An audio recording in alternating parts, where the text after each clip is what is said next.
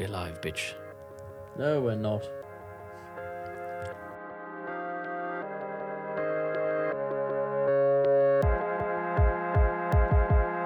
Home Audio Entertainment. 9016 Radio. The show for artists of all kinds. sit down, and relax, enjoy the music. Oh, okay, oh, nice your turn. I don't know. We're starting up, are we? Yes. Hello, Liam. Welcome back. Who is this? Where am I? Fresh out of the Windy City. Mm. How was it? Awful, awful. To be struck from the earth, the Oh, whole place. No, no, it was good. It's a good time. Very cultural. What was the main obje- objective? You just want Ah. to get out of the city. No, well, you know, I just wanted to go up to Wellington. Just hadn't been there in a while. Get a bit of bit, bit of arts and culture up in me uh, up in me gullet. as well they say. needed. Yep, it was. It was a good break. Um, catch up with some friends. Yep. Do see some sights. Do some things. Was it truly Go to some windy? parties. Did literally didn't stop being windy the whole time. Yeah. I was there for seven days. Didn't stop Yeah. once. No, that would that would bother me to know. The horn of my dream. Even in my dreams, I could hear the wind. yeah. No, it Couldn't was. Um, sleep at night. yeah. It was difficult. It was really difficult. What what gigs did you go to while you were there? Well, parties. I don't want to incriminate myself here. Um, I didn't actually. I was supposed to go to two gigs up there. I was supposed to be, go to uh, the Juno is Sophia McRae gig on the Thursday night, Mm. which uh, obviously didn't happen because of the level two. And I was also supposed to go to another one that the name is slipping me right now, but I was supposed to go to it. That's but all right, won't hold instead- it. Instead, I went to a um, an illegal gathering at uh, the Miramar Bunkers. Oh, a, a maximum hundred people Yes, gathering. yes, I yes. see. I won't. I won't. Um, no, no. I, well, there wasn't more than. Well, I mean, it probably was more than hundred people there, but it was outside, and it wasn't about COVID. I think it was more about the fact that we weren't supposed to be having a rave in at, at, at an old fort, Oh, I see. and the police came and Oh, joy. and made everyone leave. But I had already left by that point because a lot of the people that I was with were from Chile and Argentina, and they were afraid of the police and potentially overstaying. Did you talk to any of them? Have they tourists that have been there here for? They For a lived while, with like they lived with our friend Jake Oh, right. in, in his flat. He had a big, big 10, 12, 15 Right, So they, flat. they were living here. They were living there and working and everything, but I think Yeah. they just didn't want to be caught up with the cops in case Yeah, sure. they get detained for whatever reason and they're not allowed to be in New Zealand anymore, or Jesus. they get sent back to Chile or Yeah, right. Can that can that even really happen at the moment? You can kick people out of. I mean, if you're country? overstaying, if you if they, I don't know their personal, you know, I'm not going to go out and. I was name thinking them or anything. generally, yeah, not just these two individuals. Well, you wouldn't. You wouldn't just get. I can't imagine you'd just get arrested and deported. It Right. wouldn't work that way. You wouldn't just like, hey, spent too much time at that illegal rave in Miramar, mate. Sorry, Back home for you. back off to Guantanamo. no, they, that, but they would, they would, like, you know, if you were overstaying or whatever, they'd probably pursue that in the courts and then Yeah. they they'd make you leave because of Yeah, interesting. Mm. Yeah, funny how how we um, are having to adapt to these rules that aren't really making much sense at the moment. Due Mm. to at least at least in the South Island, having to follow stuff that's not super, you know. It seems as though we're following rules that are that not a lot of people are following, Yeah. and and no one's really actually practicing any other distancing or anything Welling- aside from from signing into stores. It seems like once you've Wellington done that, was a, bit- a lot more conscious of that than down here. I found. yeah, a lot more. There's a, a lot less people on the streets if they didn't have to be. Obviously, because the government is centred there, so people are going to be following it quite stringently.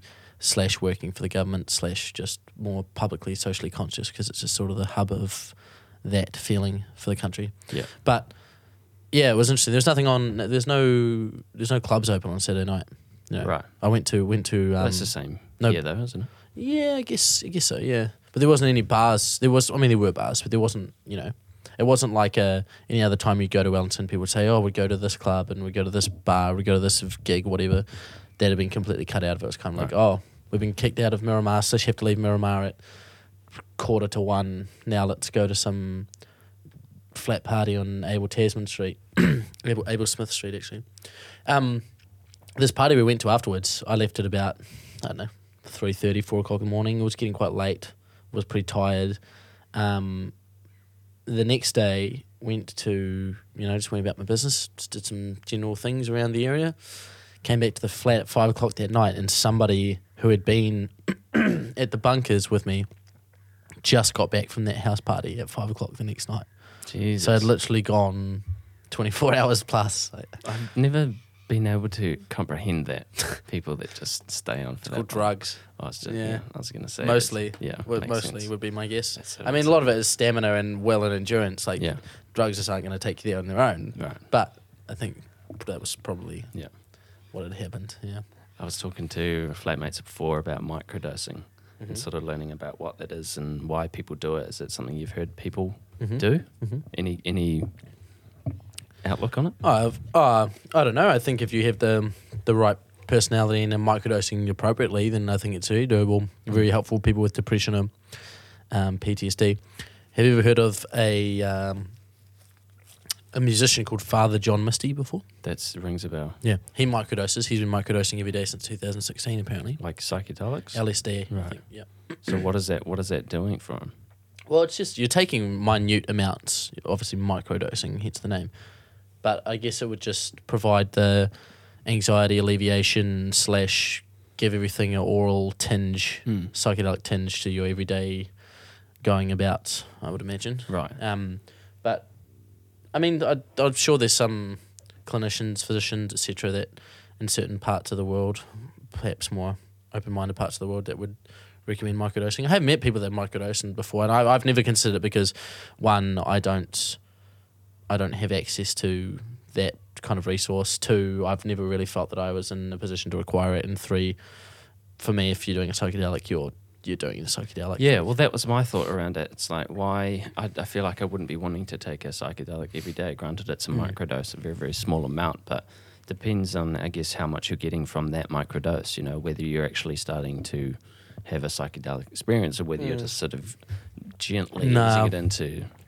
I, I don't think you'd be uh, you you wouldn't be if you were if you're having a full blown psychedelic experience then you you're not microdosing correctly. I think. Right. I think that you could probably still experience aspects of a psychedelic experience. You know, like like, Like said, it- anxiety alleviation or maybe color change or um, just general approach to dialogue and action, etc. With psychedelics, if you are microdosing, Mm. what is it that you are really getting from it? What is it about LSD in such a small form factor? It'd be anxiety alleviation, I'd say. It's just think about it this way. Think about like So is it is it playing on the side of what this drug is doing to you before it really sort of kicks into the psychedelic side of things? Basically. Like where does the anxiety relief come in in such a small amount? probably well, I can't speak to it from experience. So I've had discussions with people about it, but I guess um, if you're having it at a micro level over a period of time, it becomes the normal, right? It becomes the norm, like say four or five weeks, and then you just start doing it every time from then. So I guess it would adjust as you started experiencing whatever.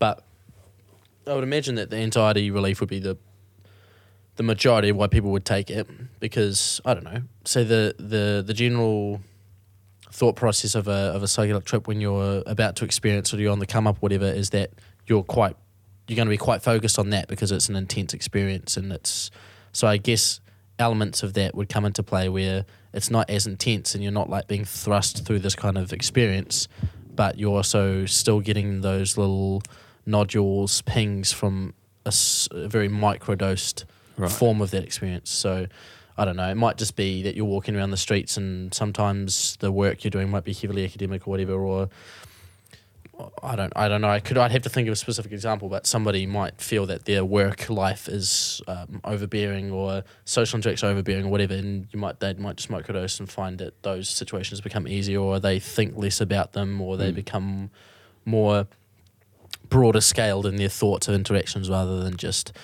man, I just had a really weird chat with Lucy. I'm attracted to her. That felt like shit. Now I have to go back to my cubicle and think about it for two, uh, like two hours. You know, Mm.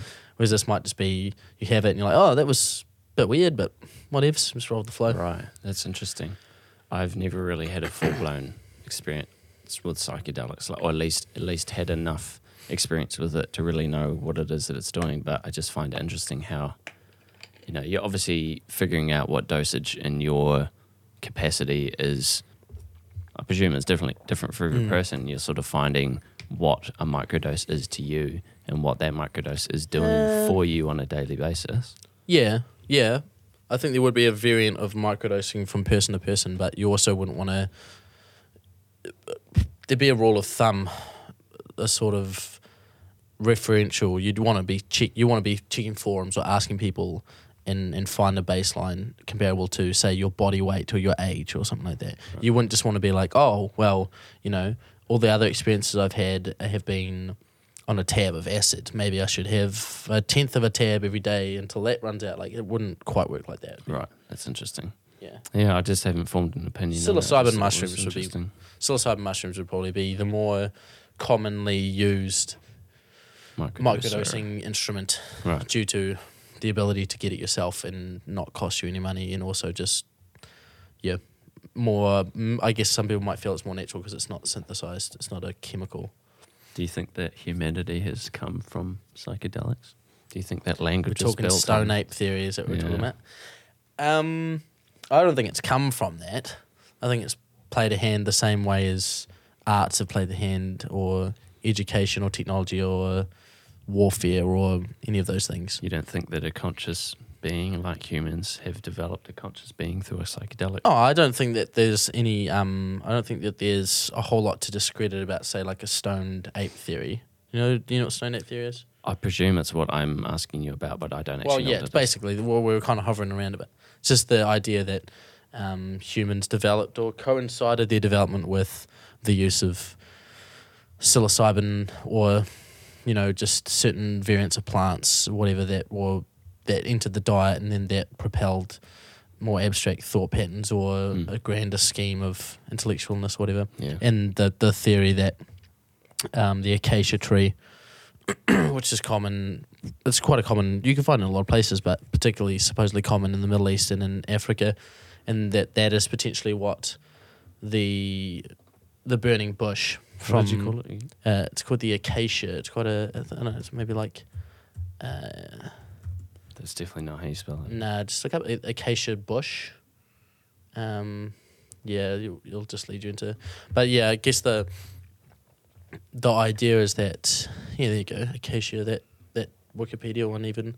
What acacia trees used for? The most common use is growing acacia for wood and the manufacturing of furniture. That doesn't sound at all. Like No, what we're if you go talking into if you go into the Wikipedia? about. Oh, and, s- and psychedelic toxicity. Um, yeah, if you look up uh, toxicity, it's a certain type of. See, like here, if you go up a little bit, just a tiny bit, it says here, the southernmost species in the genus uh, Acacia dealbata, silver wattle Acacia longifolia, which is known as the Sydney golden wattle.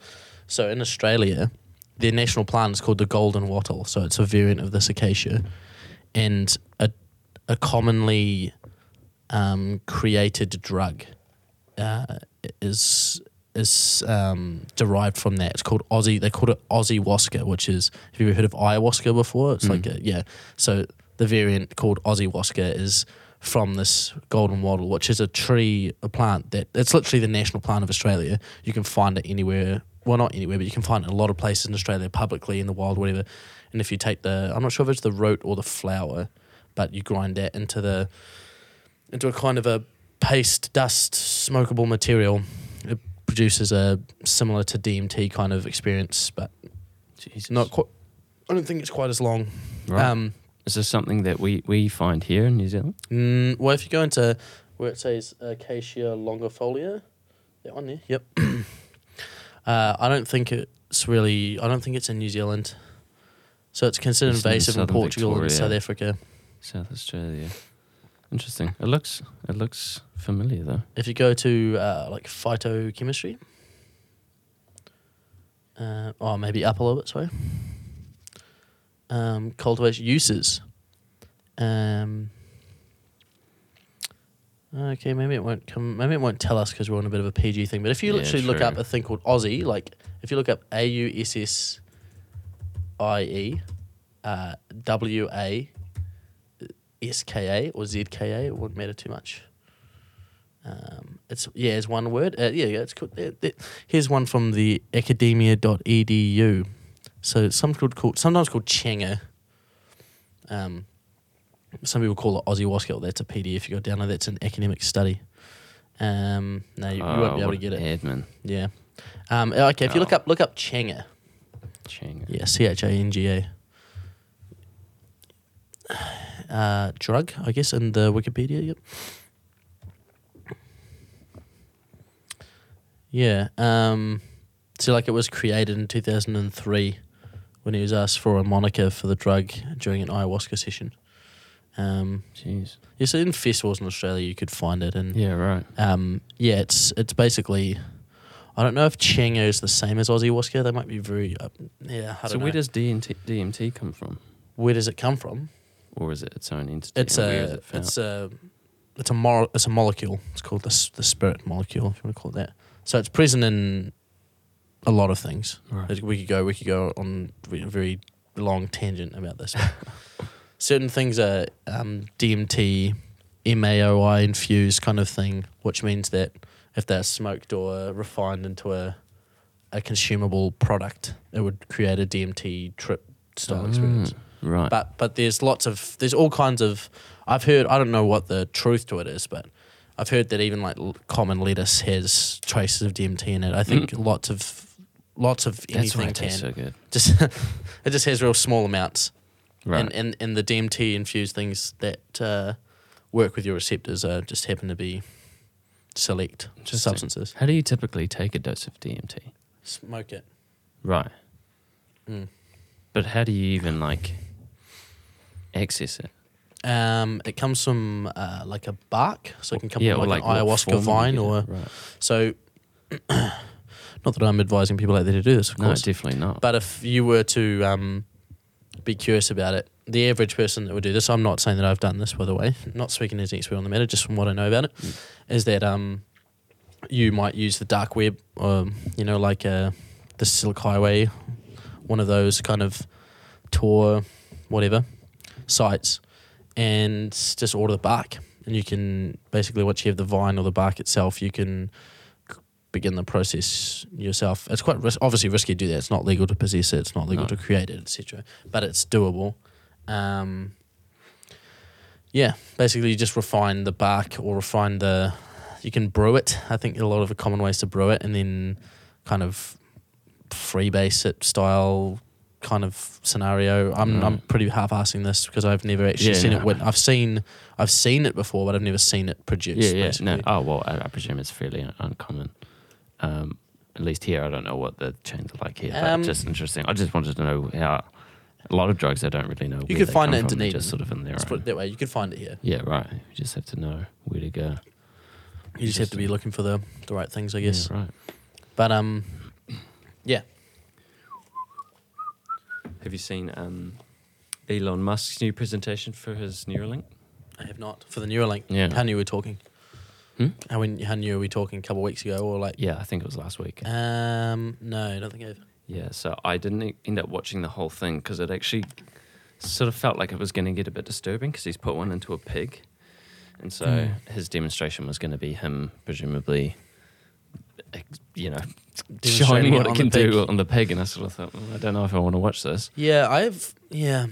It's gonna be interesting. It's gonna be very interesting to see when we are older, um, how Elon Musk is perceived. Hmm. Um, because he's done some things that are pretty fucked. You know. Um, He's definitely an odd bod. he is. I I definitely you know without any kind of psy- psychology background, I'd probably say he's somewhere on the spectrum, somewhere. For sure. Um, but like I mean, he's he's definitely uh, like the, he he's got a brain, and he's definitely like the future to some degree. But it's Yeah. just he he sort of seems to float around ideas that perhaps are a bit too extreme. Like He's a the bit of a idea col- of a colony, a colony of people that have chips in their head that can mm, do all these stuff that he's saying they can do. It just doesn't seem human anymore. Yeah, which well, is a huge advancement in technology, but it's in terms of humanity, like it's not exactly. I don't think well, that's the thing. foolproof method. It's a whole that's a whole issue with science, really, isn't it? Um, ethics. Sorry, I'm about to sneeze. Um, I'm about to sneeze. Warning, listeners, I'm about to sneeze anytime within the next ten seconds. Um, that's a an ethics thing in science, I guess. You Mm. know, because there've been in conditions where people have not been limited, um, is when there has been a lot of actual. There's been a lot of messed up shit happen because of it in terms of people being murdered essentially in labs or like forcing it to their will to do things or vivisected or whatever, like f- some very grim stuff.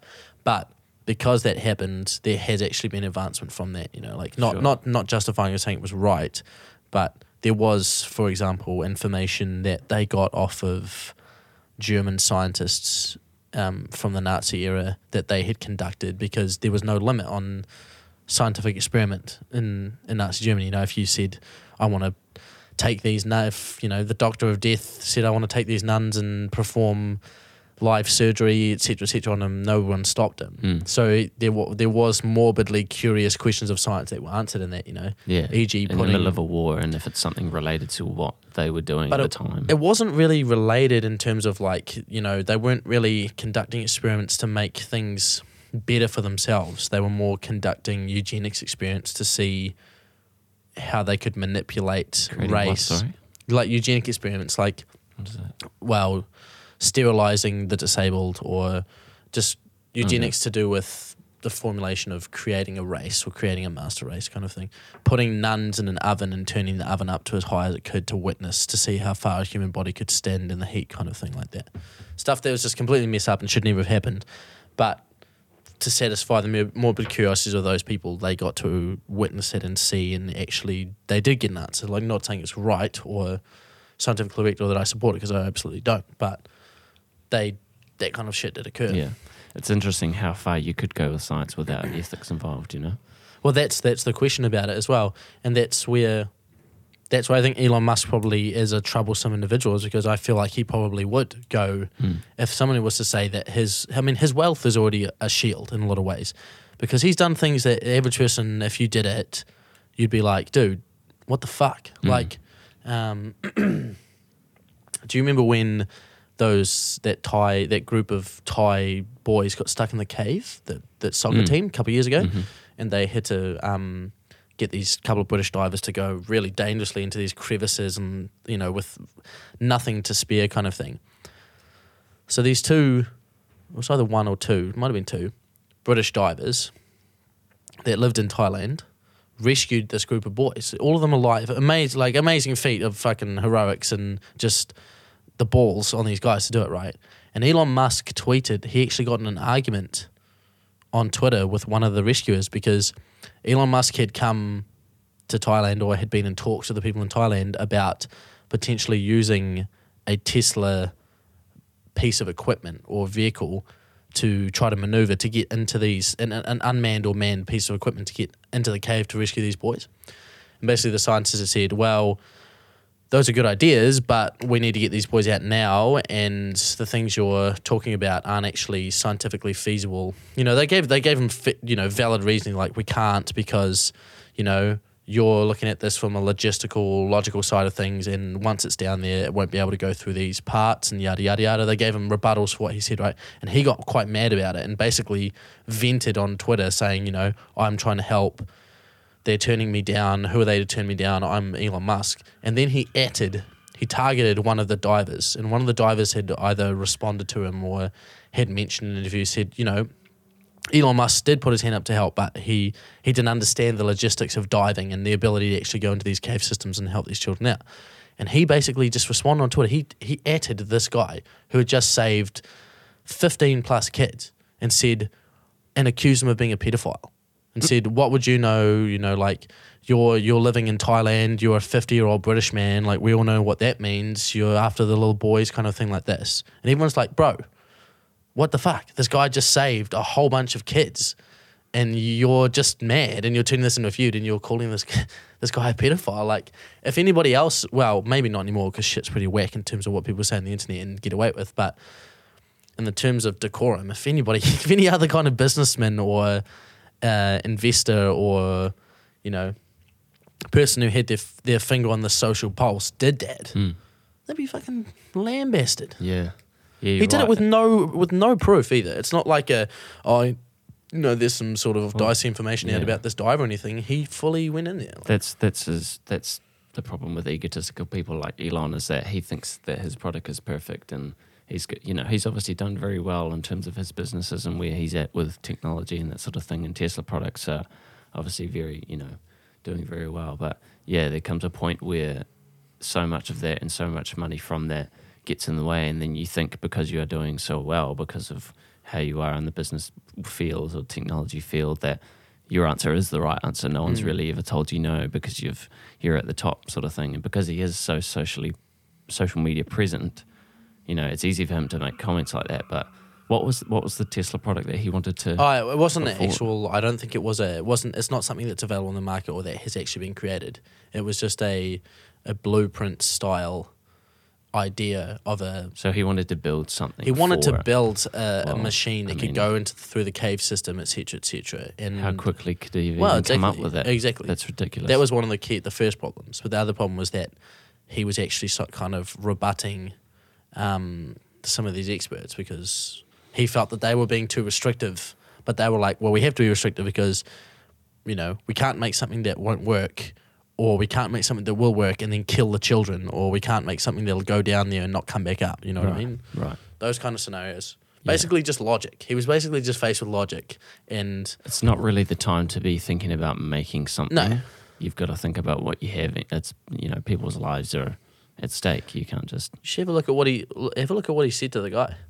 Um, just so I'm not misquoting him, I'm pretty sure he accused the guy of being a pedophile. If you just look Well, I can't imagine the tweets are there. if you just look, yeah, if you just look up Elon Musk Thailand tweets, yeah, Thailand cave diver tweets. oh, yeah, I suppose. Um, here you go. Elon apology. Musk apologizes to Thai cave diver for Twitter attack.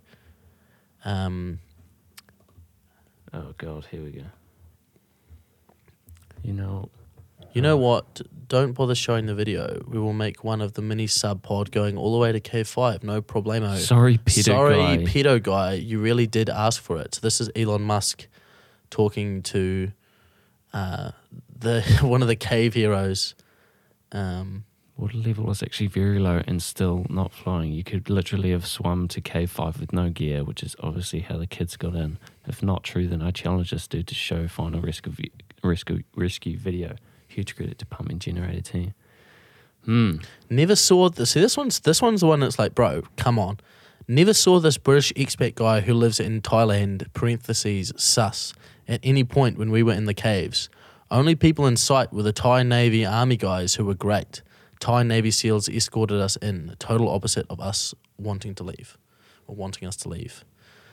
It's like, bro, he he he he saved the kids though. You know, like what are you talking about? We never saw the guy around. It's just weird. I That's, don't know. that is weird because he wanted it done his way, but got shitty because it didn't. That's Well, if you go if you go into that last tab, it looks like it took him to court. BBC.com cave diver tells Elon Musk uh, tells court Elon Musk tweets humiliated him. Oh, was was the other one? oh, not that one. No, This one. uh, no, the one below it. Oh, the top one was BBC as well. I thought Yeah, yeah, yeah. That's fair. This is only from the end of last year.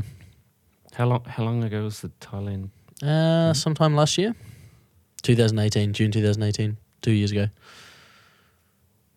Yeah. Well, Yeah, he sent t- uh, Tesla engineers in a small submarine to help free the boys, uh, but it was never used. so he had something. To, Yeah, I guess he did.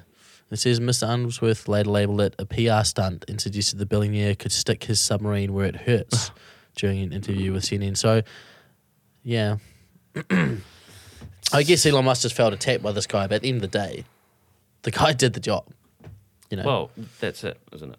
um, And like I say, he's just he just wanted it done because that that would have been a huge um, marketing tool for him if they'd sent the sub in and it, had done the job. You know, he'd be Mm. praised for that, and and so would Tesla products, and it would just be good for business. So he's thinking about it from a business perspective, eh, obviously being a business owner. Mm. I mean, I just um, I don't know. I just kind of find it interesting with Elon Musk because, in terms of being somebody who's actually impacted humanity from a day to day level, like the average person, he hasn't.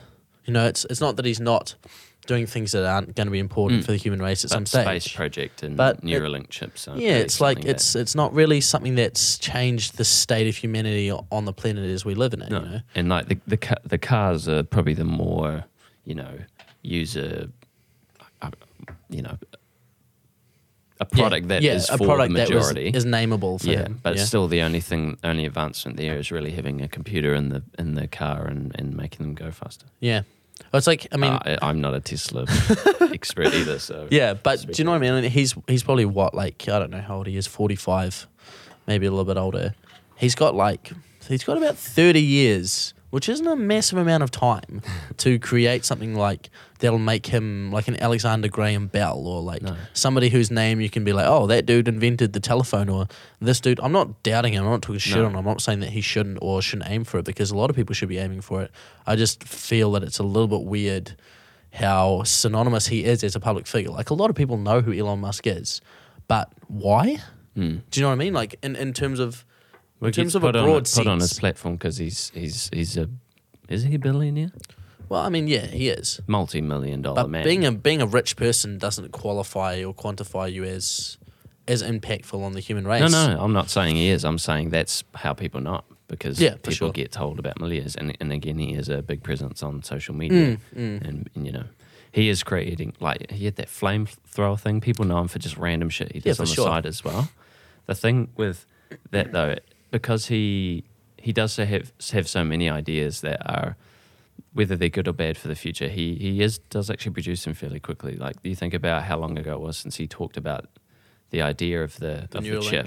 Mm. It was only a couple of years ago. and Now here we are. He's he's doing demonstrations For sure. like that. That's not that's not very long. That's not to bash him at all. I'm not saying that he can't progress and make things quickly, but at the same time, you know, I mean, I'm no speed Elon is an Musk enemy of speed is an enemy of science, really, isn't it? Yeah, sure. Because like just because you know, just to, if we want to just throw it into another direction here, it's like kind of the conundrum behind a, a COVID vaccine. You know, it's like there's always going to have to be a test group, some at some Mm. point.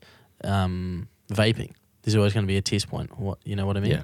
So just because something is rapidly developing doesn't mean it's rapidly developing in the right direction. You No, know, that's true. Yeah, and, and you never really know what goes on behind the scenes with No. big corporations, big corporations like that. No. And judging by his attitude towards situations like the cave thing, doesn't sound like he's hugely in tune with. the he's just he's just a bit out of touch. Yeah, I just think I just don't think he realizes slash possibly doesn't care that He it's is- kind of is your- wrong to say that about Yeah, for sure. He is your typical genius, though.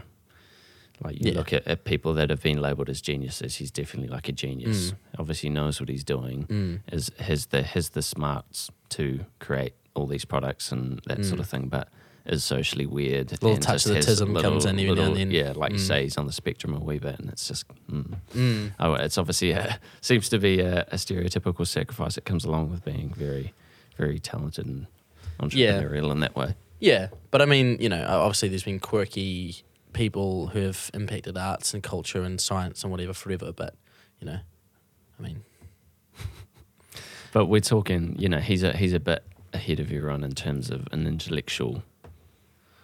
I just think it's interesting the channels that you can go through in order to promote yourself. If you have the right amount of money and you have the right amount, if you have the correct image in terms of, you know, if you're seen as being, um, you know, for the people. I'm trying to think of the word here, um, not egalitarian. If you if you're seen as being somebody who is really looking for the best in humanity, you're looking to propel humanity forward, whatever, then you can do things that aren't admirable all the time and, and still people can recenter your image and say, well, look, he's still building these rockets that go up to to the moon or go to Mars and to come back like, you know, that's how people rationalize a lot of fucked up shit that happens in the world, you know?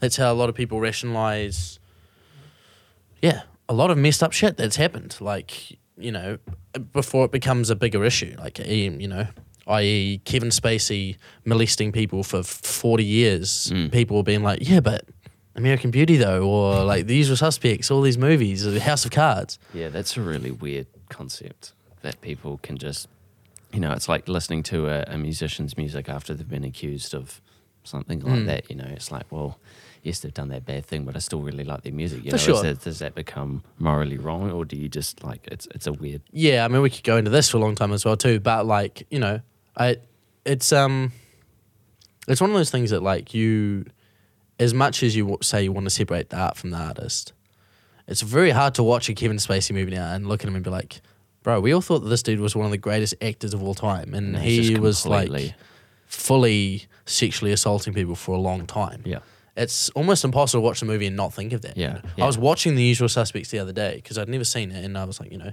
this movie is hyped and it's always been a very good movie. You know, like who is Keyser Söze, all that stuff. And I was like, well, I should watch this movie. And every time he was on, I was like, man, this dude's a good actor, but holy fuck, he's a bit. dark person. Yeah, Like, it's weird. It's weird when those things come to light with guys like that.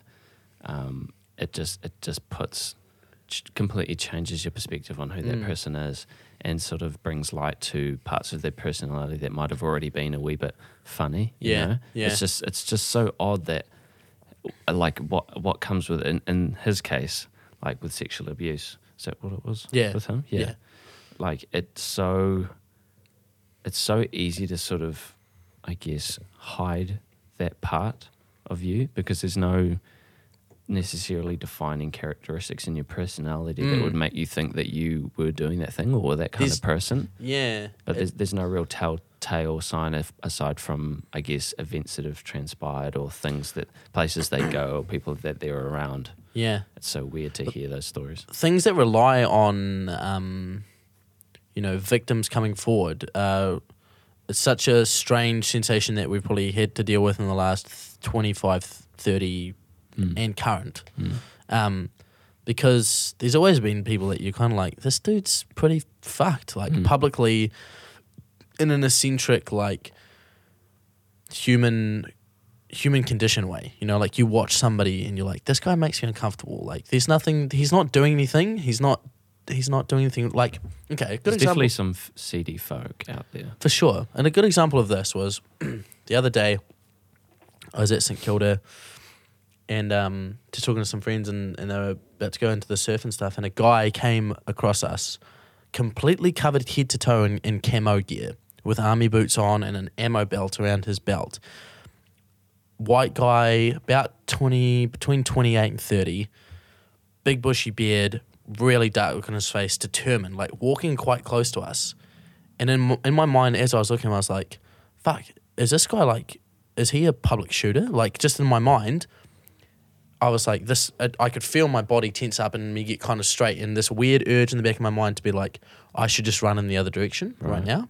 Even though this guy's done nothing, he hasn't done anything to look. I mean, you know, apart from looking kind of unsavory and being dressed in camo in the middle of a beach, like. But then, when he went away, I spoke to you know Harry and, and my mate Jim. and stuff. I was like, "Did you see that guy just in camo?" They're like, "Yeah." I felt really uncomfortable. They're Mm. both like, I felt really uncomfortable. Like I felt like he was potentially going to pull out a gun and try to shoot us, kind of thing. Right. But that's based on nothing. That's just based on like the notion. It's like, well, you know, a shooter is might look like this, might be a white guy, like a you know an angry looking white guy dressed in army camo. It's just the fact that he was just you know normally I'd be a completely liberal person in terms of being like you know a person could be could have a friggin' turd on their head and I probably if they're walking past the street as long as they didn't bother me I don't care. Like you know like I'd be like wow that's pretty bizarre. This dude just had a turd on his head and he's walking down the street with you know like someone just plopped one right on him but I but I wouldn't like stop and be like, oh, like maybe I should run in the other direction. But this was just kind of like it almost felt like all of the all of the little elements, Get away from the dirt, man. all the little elements, you know. yeah, well, that that's pretty. It's interesting that, you know, a the fact that someone dressed in. Would you say it was army gear or was Oh, it just camo? Gear? No, it wasn't army gear because Harry asked me this yesterday. He's like, oh, maybe he maybe he he's in the army, and I was like, well, no, Harry, because you, you don't. Even if you if you're in the army, you're walking around in your dress uniform. Like he was wearing the uniform that you would wear if you were um, on an exercise or you were actively in a in a combat zone. Like he was fully. It was like something that he would buy from you know Arkwrights or something like that, like a a full camo get up. He was. I've been around people who are in the army or you know in the military, and he he was not in an army so uniform. you, so you could tell you specifically. Yeah, oh tell. yeah. But, But- that's what freaked me out about it because Yeah. if he was in an army uniform, I probably wouldn't have really No. flinched because I would have been like, "Oh, he's in the army." But because he looked like somebody who was trying to look like he was in the army, that's what gave me a kind of like this. But, guy's but looking for for you, combat. but for you, you have that sense of of what is off about a person that is dressed in gear like that. Whereas, Hmm. like Harry saying, "Oh, we," you know, you were saying to the guys, "Were you scared as well?" And they're Hmm. saying yes. Might not like I would have probably seen that and really, honestly, not thought twice about it unless.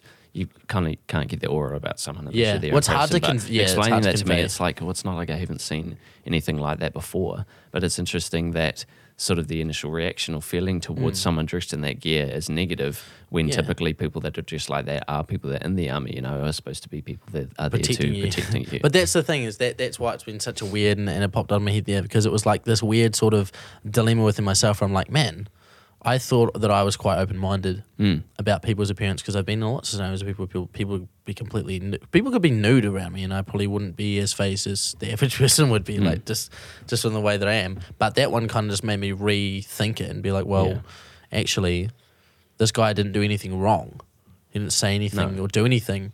But automatically now, if I was to conjure up the image of that person in my head, it would reignite that kind of feeling of uncomfortable. Yeah, there's And- definitely looks and, and, and ways of aspects of people's personality that played into a stereotype, and I guess in that case, it did appear as though he was threatening in, in some way. And- but there's still there's still an aspect to shock, like whether you whether you accept someone for what they're wearing or what they're not wearing or not. Mm. Um, there's still an aspect of shock and sort of that time to f- figure out your feeling, like you say. Um, you wouldn't really care if someone was walking naked around, but like you would if you're walking Yeah. down the middle of a town and someone's just naked. You'd Oh, turn, yeah. you'd turn your head and sort of go, okay. It's all contextual, I Why? guess. Yeah, yeah, But. Uh, but the the con- I the- agree with the with the sentiment that that people should be able to wear what they want, Oh, feel yeah. comfortable. I don't care what people wear most of the time, but from a from like a yeah, but that's from like a fashion judgment side. Yeah. Not from a fashion judgment side, but if you were to see something, you're like, oh, it's a bit- I don't think I'd wear that. That's the thought process you're having. You're saying, I don't think I'd wear that. Not they shouldn't be allowed to wear that. Yeah, Whereas sure. that's the same thing where I was, I was like, you know, threatening. he can do what he wants, but maybe it's just the change in consciousness in New Zealand and globally, where just things like the mosque shooting and things like that, I would never, you know, five years ago, I probably wouldn't have batted an eyelid No. at that guy walking around. But No. now it's like, well, this has come to New Zealand. This is now. something that exists Yeah. everywhere. Yeah. I think sometimes with people that dress like that, you do. I think some people just like to have the attention.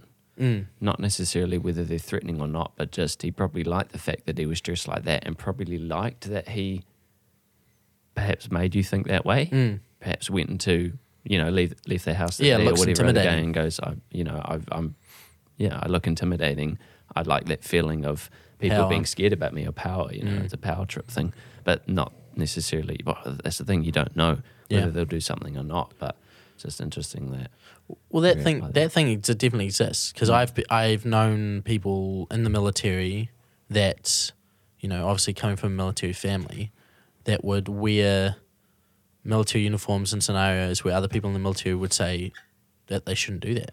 Right. You know what I mean? Like someone who might be, you know, on on leave on a off of a ship, and uh, and they're wearing they're walking around wearing their action working dress or their dress uniform. It's like you you don't actually have to do that when you're off the ship. You can wear whatever you want. It's your leave. But some people will choose to wear the uniform because it's it's like being a policeman. You know, it's something that they identify with, and there's a certain stature and a certain posture and a certain thought process that goes behind being a member of any any in group really, but particularly So- noticeable in the military or the, the police force or people trying to pretend they were in the military or police force. Right. Sorry, you might have just said this, but I'm just going to ask again Mm. just for clarity. So, if you're in the army and you have an army uniform, what entitlement do you have to wear that at any one time? You can wear it whenever you want. You could go out and do your daily errands. You're not supposed to. You're not supposed to wear it in scenarios that would jeopardize the integrity of the military. So if you, if you were to wear your your you Out know your number one uniform to a party or to a club,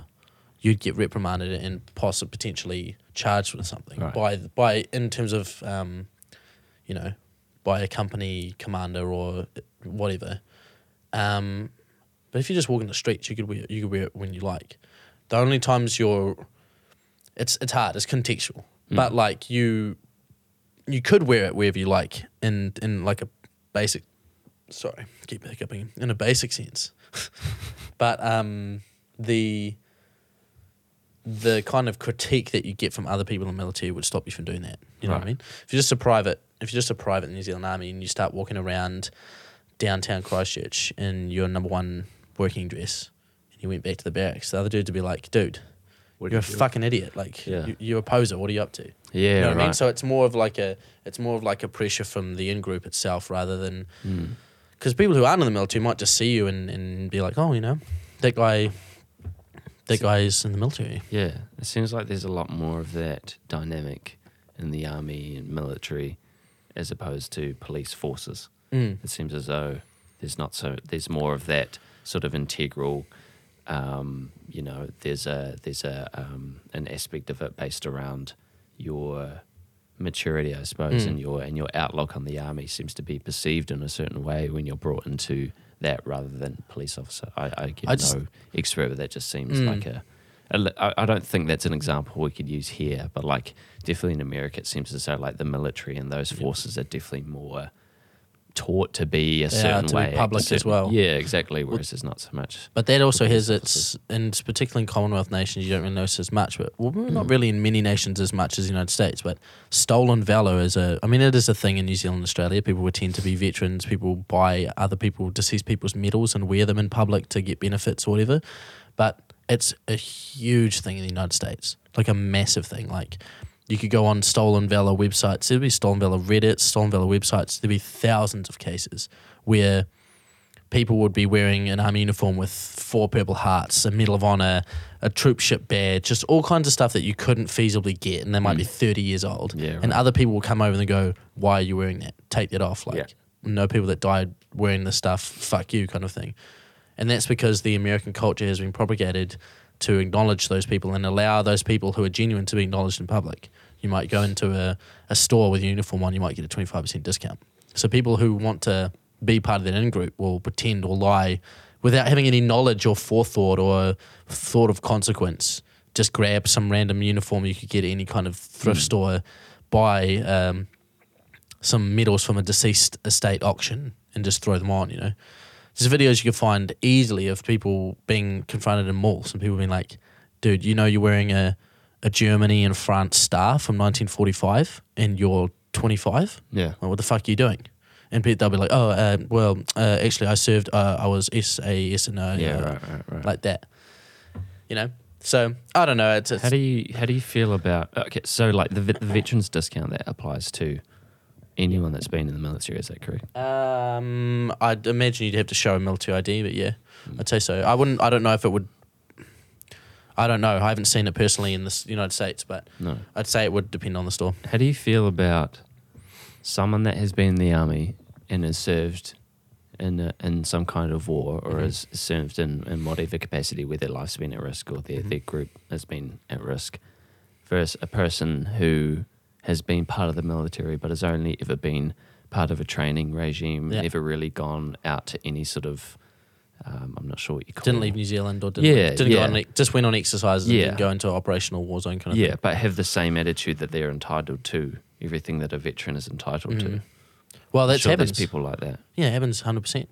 Because yeah, Like I there think comes a point where just being in the military can't have just, just give you an, a, an automatic sense of entitlement just because you've been part of a military for sure. and not served in any way. For sure.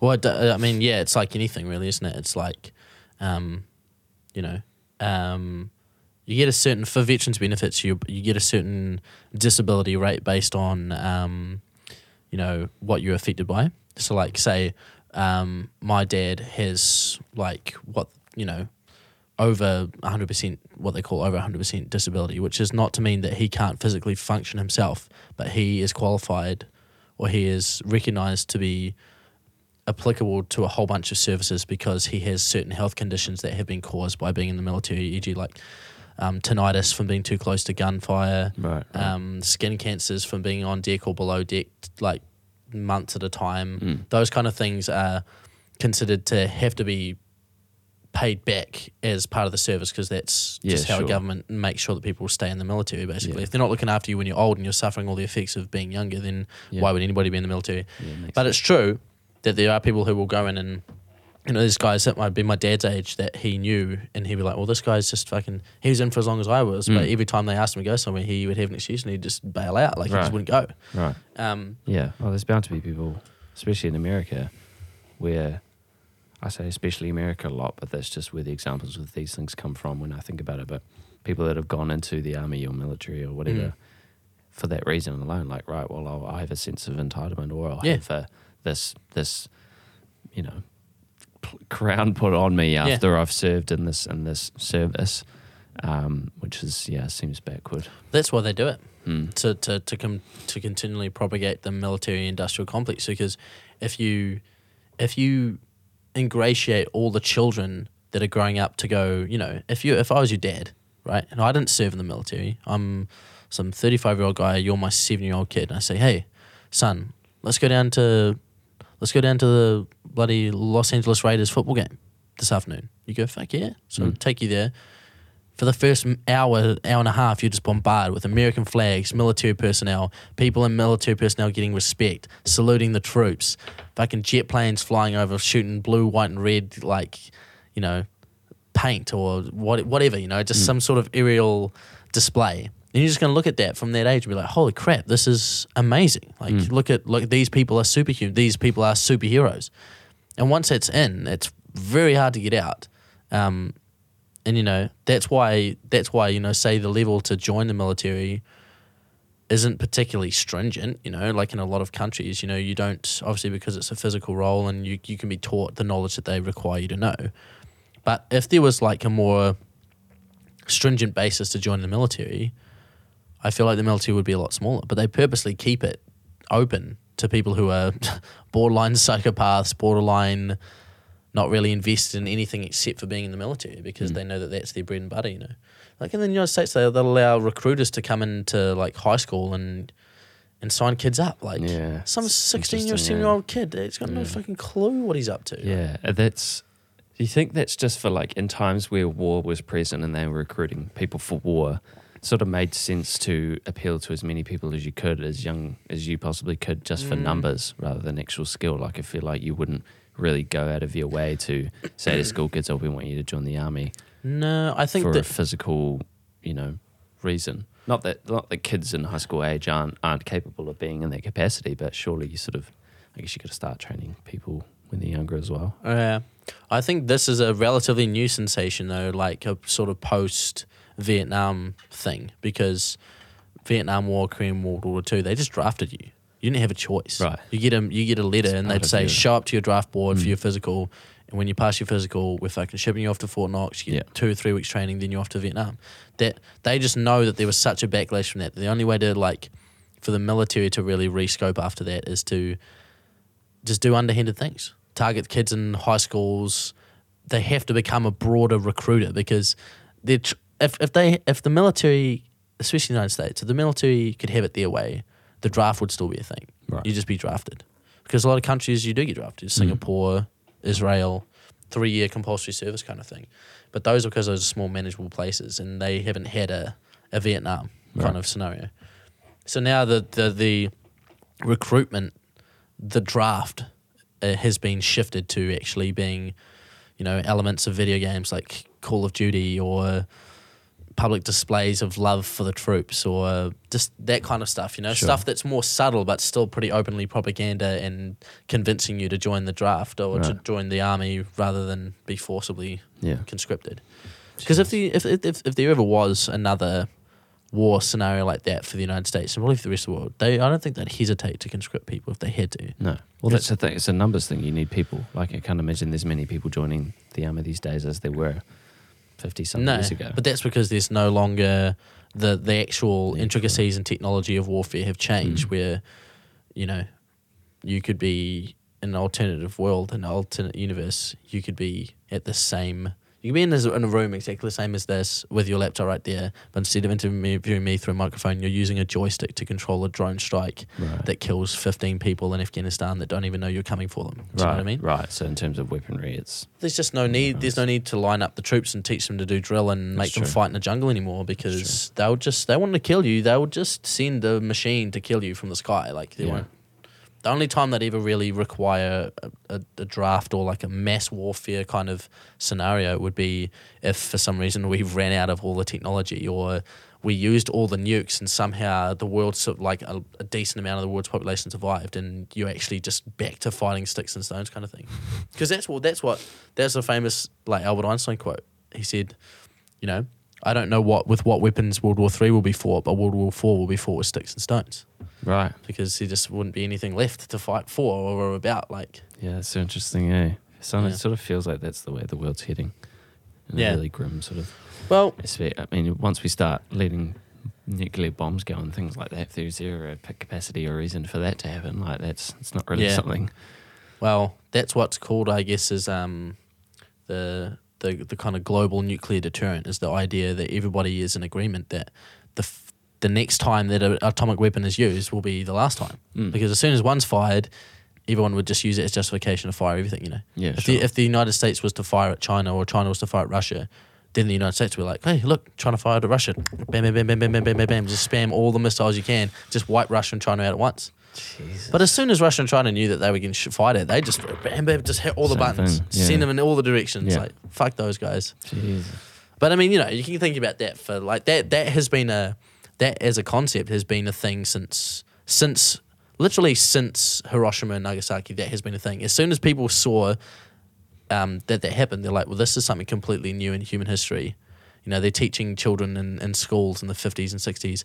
If there's an atomic attack, hide below your desks. Like, fuck, that's not going to help you. The whole building's going to get ripped out of its foundations. Yeah, Like, well, that that's not like techniques that they're teaching kids to save themselves from any things. It's more like right, giving them something to do rather yeah, before than they die. You know, Of course, but but that's the thing that shows you how ingrained this is in the kind of human consciousness. Is that sixty five years ago, Mm. you could look at training films of kids being taught, you know, you know, the red, the you know, the communist reds are trying to drop bombs on us. That means we get under our desks and Yeah, we all say the Pledge of Allegiance, just like shit like that, you know. it's so ironic. eh? Whereas then that's still completely a thing. The Mm. concept of it, it's just that the parties that are involved in that whole kind of conflict, potential conflict, have shifted, and also, you know, there's a lot of other gnarly shit going on in the world, e.g., global warming, capitalism to the extreme, economic corruption, spying. That's all the crap. All, all of the all of the warfare that's probably going to go on until the world overpopulates. I feel like the the the kind of warfare that's going to take place and is no, that's all good. I'm just flicking it a bit. Um, it's got more here now. That's why. Oh, Um, mullet. no, um, the the actual warfare that's going now is all economic and, and psychological and rigging elections and faking videos using deep fake and all that kind of stuff. The only time, well, not the only time, I can't say this completely with you know um, certainty, but the most logical time I would see that a conflict would happen where we'd we'd be back to like fighting each other physically would be if we just overpopulated and food sources just got like you know overpressurized and you actually physically had to go out into the streets and fight other people to get to gather food or you had to physically invade other countries to you know turn Australia into some sort of massive farmland or something like that Right, you know right. that would be the only time that New Zealand would probably get bothered in a, in a global conflict would be if I don't know if China decided that they were going to evoke you know an imperial Japanese World War II kind of mindset where they just wanted to make a, a big kind of co-prosperity sphere across the Pacific that was ruled by them. The only reason they'd bother Australia or New Zealand would be to take our resource or Right. to force us to farm or to force us to use the fertility to, to supply China, etc., etc. It's so it's so crazy to think about a situation like that where you could just take over like a country. It'd be so Like, easy here. If you, it's, it's so so easy to think about. Like when you look at the countries on their own. Like if you just were to say Japan's going to take over New Zealand, Mm. and then you think about like the population and just like the people involved in that Mm. task to take over an island that has five million people sitting in it, and we're just going to come in and Yeah. take over. Obviously, like there's, I, I, I realize there's ways in which doing it, but in, in terms of what that is and that literal description, like it's just a crazy Yeah. ideology. It is. It's it's funny. Like just sometimes even now and then at a party or just when you're younger, you'd be like just having these conversations, and someone would be like, "Oh, if New Zealand got invaded, I'd just go. I'd just go Vietnam on. I'd go guerrilla. I'd go into the mountains. I'd I'd fight them off like that." It's like, well, I don't know if you realize, but you know. Afghanistan has been pretty consistently fucked by other countries for like, you know, 50, 60, 100 years. And they're still around and they're still fighting, but like it's destroyed their spirit as a collective society. You know, you don't think of Afghanistan as like a, a singular nation. Hmm. As soon as a nation tried to invade New Zealand or turn this into like a place for warfare, everyone would just isolate and it just turned into a grind. It literally just turned into a 20, 20 year kind of war, unless Right. they just carpet bombed the whole place or something, you know. Jesus. I don't know. It's just scary to think what, what it's, countries are capable of doing, you know, It is. what means are there to do, what It- things and how it's going to. It's important to be aware of those things, but it's also important not to let them bog you down or to overthink them. Oh. Because I mean, yeah, I'm not saying particularly that you might, but I know I've met a lot of people, and sometimes even myself get really concerned. Like Yeah. you know, Well, if you look at something like, you know, like a nuclear bomb or say an asteroid that was going to hit the world, I don't worry about those things because the reality is, if there's a massive asteroid that's hit, heading our way and it's going to like destroy the Earth, you you'll just Yeah. die. Yeah, Like, yeah, yeah, You, yeah. You, you can't worry. Like, if it'd be it'd be that quick to to wipe everything out.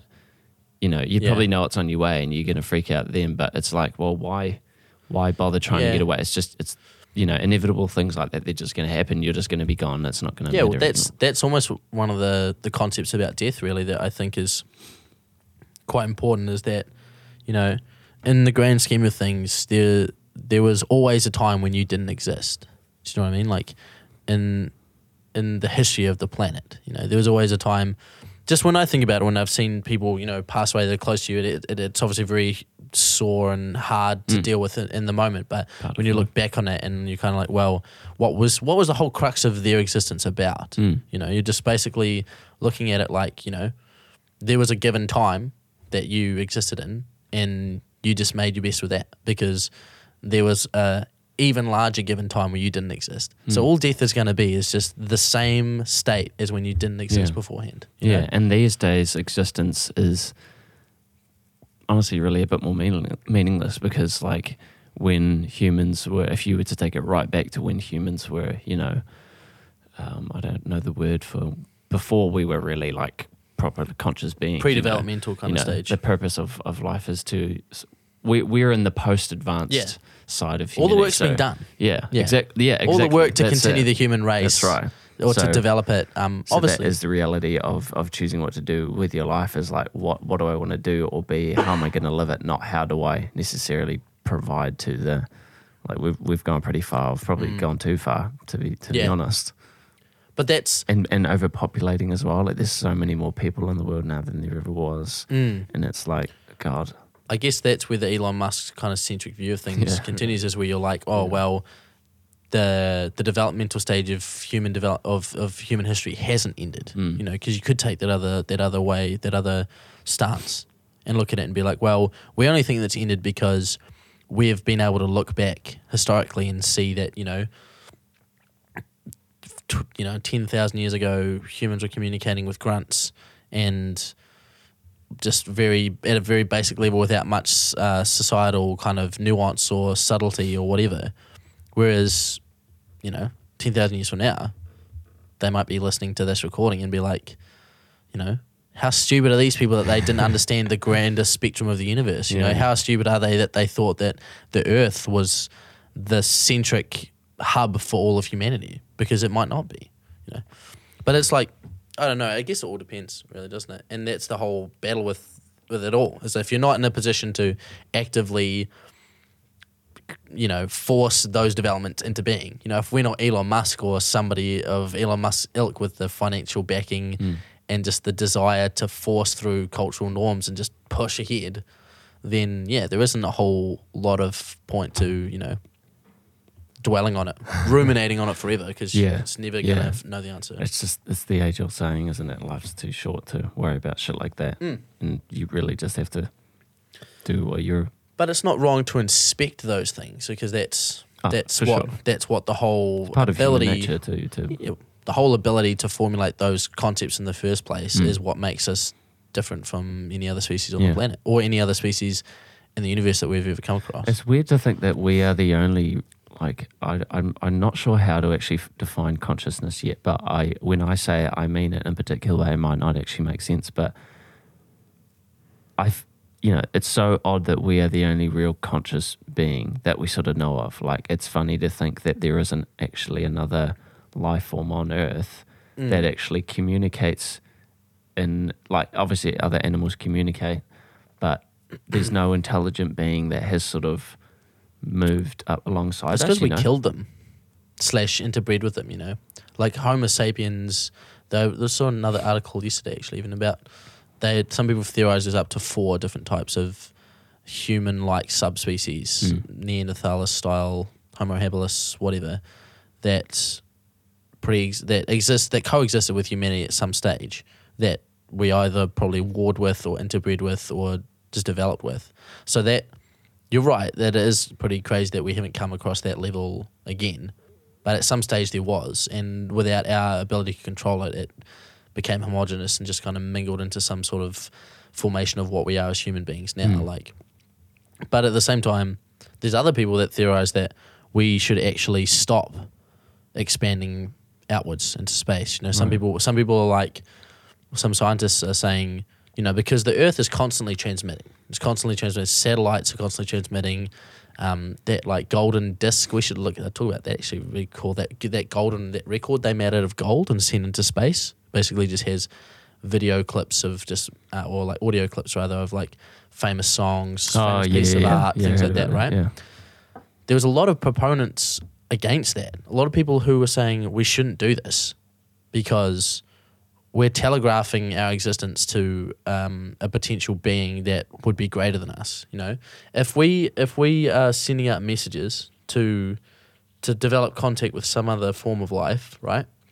If if we don't have the ability to approach them, and they approach us, they've started on the front foot. That means that they have the ability to travel at great distances, communicate with us, and um, conceptualize that communication, you know? So that would actually be quite a dangerous thing, some people think, because they could view us the same way that we view stock animals, the same way that we view um, other species that live on Earth, like cows, chickens, things that have been literally, their whole existence is formulated into uh, servitude and death.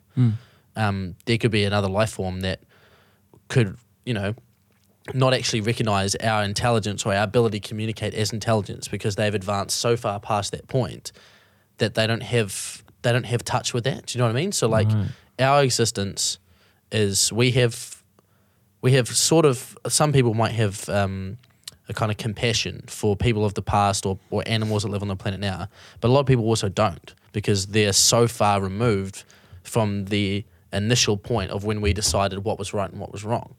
So whatever species comes into contact with the planet might be so far removed in their timeline, might be so far removed from the acknowledgement that other species are worth coexisting with that they might either just destroy us outright or just use us, utilize us to serve their own needs. And if they were to take our communications and be able to decipher them and return communication to us, it might take us a thousand years to even get close to figuring out what their response But was. don't you think a being like that is already there? If if if there's if we only have to send something out into to space for someone to recognize that we're there, Mm. like I don't know what I'm trying to say. I feel like if someone has the event like is that in tune with It's I don't know hard with this because it gets say. deep. Yeah, dude. Well, what I'm thinking, like, so where is this? Where is this golden disc like going? Are they It's- just shooting it up It's into like, the I? I, well, I mean, we should we can we should look it up so we have um, proper sort of just trying insight about it. too much because it takes away the. yeah. No, I understand that, but what is it? The I can get to just look up golden disc uh, shot into space. yeah, I think maybe Voyager. I don't know what it's called. Um, yeah, it's called the Voyager Golden, Record. Um, so they, they they launched it in 1977, bro. So it's Oh. been it's been in space for 43 years. Oh, they've done it. yeah. Yeah, right. Yeah. Um, Oh, okay, that was much longer than. Um, yeah, I just, I yeah, just think that it's. um Okay, I just want it to see how here, far it's going. it says, although neither Voyager spacecraft is heading toward any particular star, Voyager 1 will pass within 1.6 light years distance of the star Gliese 445, currently in the constellation Carmel, Camelopardalis, in about 40,000 years. So it's it's a long way from Earth, but it's going to take 40,000 years for Record it. played only if there are advanced, free-faring civilizations in interstellar space. The launch, so they're So, saying see, Carl Sagan said that. That so that's kind of the same thing that I'm talking about. Is that they'd only be able to play the record if the if the um, the civilization that received it Has was the at a means high to enough actually- means to Right. actually recognize what we're saying. So But that's that. Okay, that kind of helps me explain what I was trying to say because I feel like if there is such a such a being, um, presumably they've gone out and grabbed that thing. Like it hasn't just sort of fallen onto their lap. Something that's no, they'd have like to that. retrieve it. Yeah, so And they could retrieve it that a- destroyed. wouldn't you think that a being that is able to do that probably knows and, and is close enough to where that is because that can't be too far from us? Would probably already know about us anyway. Well, I guess what this is saying is that because it's not passing in any particular direction, right? It would take forty thousand years to to to pass within one point six light years distance of the star. So if it was to exit our galaxy or into another universe, I guess I get what you're saying. Like if they had the ability to collect it and retrieve it, that that would mean that they would be advanced enough to decipher it. But at the same time, it's like kind of a bottle in the ocean sort of theory where you've thrown it out into the cosmic void. Just because it's in space doesn't mean it will get retrieved in space. it could No, land on a planet. That's not really my point. So th- this this thing here is is information about us Cultural as a, as information. a as a planet, and yeah, Yep. that's being sent out to potentially be found by others, Mm-hmm. other civilization to find out about us. So what I'm saying is that if there is such a civilization out there that is able to grab that and, re- and retrieve that, they probably already know about us. No, not necessarily. They would just receive that. Um, it could be uh, comparable to the pyramids, a pyramid scenario where we we are intelligent enough to know what the pyramids are, but we haven't reached the point where we can definitively tell you where the pyramids came from, who constructed them, and why. So this gold record, they could receive it and they could decipher it and they could have a a broader understanding of it, but that wasn't wouldn't mean that they'd be completely correct about where it came from or why. Do you know what I mean? So like they could, I'm going to assume that these kind of etchings on the record would have messaging in a in a like a in a scientific sense that they would be able to decipher, right? But that doesn't mean that they could understand the human bias or the human aspect to science. Well, what is this? I don't know what this is. This These is the cover of here. it. This is the cover of it. So my guess is that if we actually um, even go back to the article, it might tell us the content. If so, if you go content and images, um, so yeah, I mean it says here like uh, the golden record carries an hour long recording of the brain waves of Ann Druyan. So what- like, like how do we? Okay, so oh, so it is a it is it's a record. shaped like put a record. No, no, no. You wouldn't play it on a record player. So It's made of solid gold. so what? I don't understand. How do we even know what's on there? Uh, well, if I can't go, look at that and decide. No, no, no. Well, if you there. go, this this is the cover of it. Okay, so this is imagine it's in a big tin. That was on the front cover of it. oh, it's a like a box. That's the record inside of it, and then the next image is the cover of the cover of the box or whatever it's Yeah. contained in. See, but you can't actually play that record as a record. No, So no, no, no. It wouldn't. It, well, you can play it as a record, but you couldn't play it on like a traditional Earth turntable, if that makes any sense. So if how are we? What? if you cut if you cut out of it and you go back into contents um so like basically here it goes it says it it's the selection of it took almost a year so carl sagan was involved with it and there's 115 images and a variety of natural sounds such as those made by surf wind thunder and animals including birds and whales. They chose it from different cultures and eras spoken greetings in 55 ancient and modern languages including spoken english by the un secretary general. Other human sounds like footsteps and laughter and a printed message from the us president. It basically just like that's why But so how would we play this content here? Well we wouldn't play okay what the, the problem is it's a multimedia it's a multimedia item so we're thinking about the fact that it's called the golden record is what's being confusing it's not a record in the traditional sense of a musical No, no, I record get it's, that, it's a like- record a recording So okay, so say say uh, okay, this is this doesn't make any sense to me. So so what what would you actually physically physically obtain if you had Mm-hmm. this thing? Like if it's not a playable record, all this content that they're saying that's on here, how, how do you actually go into this how would we traditionally listen to it? go into this image here. That's the record there on on the front of the capsule. Right. So we wouldn't traditionally listen to it because it's it's probably very large and also significantly heavy. So there's nothing. It's kind of hard to explain it in a in a like. I just a- don't understand how you can expect another s- civilization to be able to play something that we can't even play on So- our own planet. We can w- okay, we can play it. We we can play it. But the thing is it was formulated and sent off the planet. So it's it was never designed to be played in on on the planet. So Carl Sagan and all the scientists put all of this information together with the idea that it would have like a ph- almost phonetic style universal language that would be able to be deciphered by any kind of intelligent being. You know, at its simplest sense, all of these etchings inside of the recording would be played on a device or on a harmonic, or even if you just scratch something along the surface of it, it would give you ref- reflection. It's kind of like how an old phonograph record works. You know, it's literally just the little grooves inside of the record that you put a certain kind of element against it, and it will display that information back to you. It's quite, it's quite, it's quite hard. It is quite dense. It's quite hard to explain. Yeah, I and like because there's just nothing really like it on the planet. If that makes any sense. So it's it's just a it's weird to think that you can cultivate something that is translatable to generations that aren't necessarily there, you know. Mm. When you're trying to create a universal language, we've kind of already done that. Why not just put our way of like you, you could literally take the record from that, put it on a record player, and you'd hear something. Yeah. Uh, it wouldn't make sense if we couldn't, because then how how would anyone else make any sense of it? I mean, you could even just try Google it. You should just say, "How would how would you play the golden record?" I'm not going to try and find information that I need. Yeah. to, I mean, But- not, I'm not going to do it myself. but it's but it's but you know what I mean. Like, if you think about it, this was launched in, in 1977, right? Um, so I guess it was just something that they formulated at the time to It be like, seems like it's more of just a novelty thing. okay, look at playback three. The upper left hand corner of the drawing. So there's a drawing of the phonograph record and the stylus carried with it. The stylus in the correct position to be played. Okay, so they also stored the ability to play the record with the record. So whoever Oh, collects it right. can play it on what it was sent with. right, that makes more sense. So that makes a lot more sense, doesn't it? See, Drawing of the- oh, it's- okay. There's the there's the thing there. Yeah.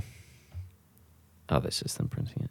Yeah, that makes more sense because that that was what I was trying to get my head around. How can we send a record out into the world if it's not even a record that we can play here? Yeah.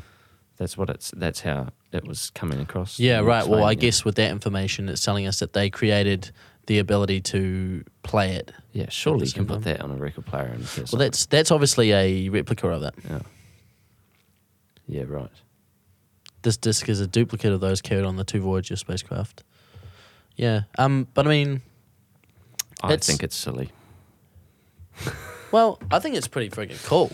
It's just it's um, neat. I just It's just whether it would ever actually, would ever. It's one of those things that's just you never know if it will ever actually be anything. You know that could that could be the thing that forty thousand years from now makes contact with the rest of the world. We could be destroyed. We could be completely destroyed. The Earth could be completely destroyed.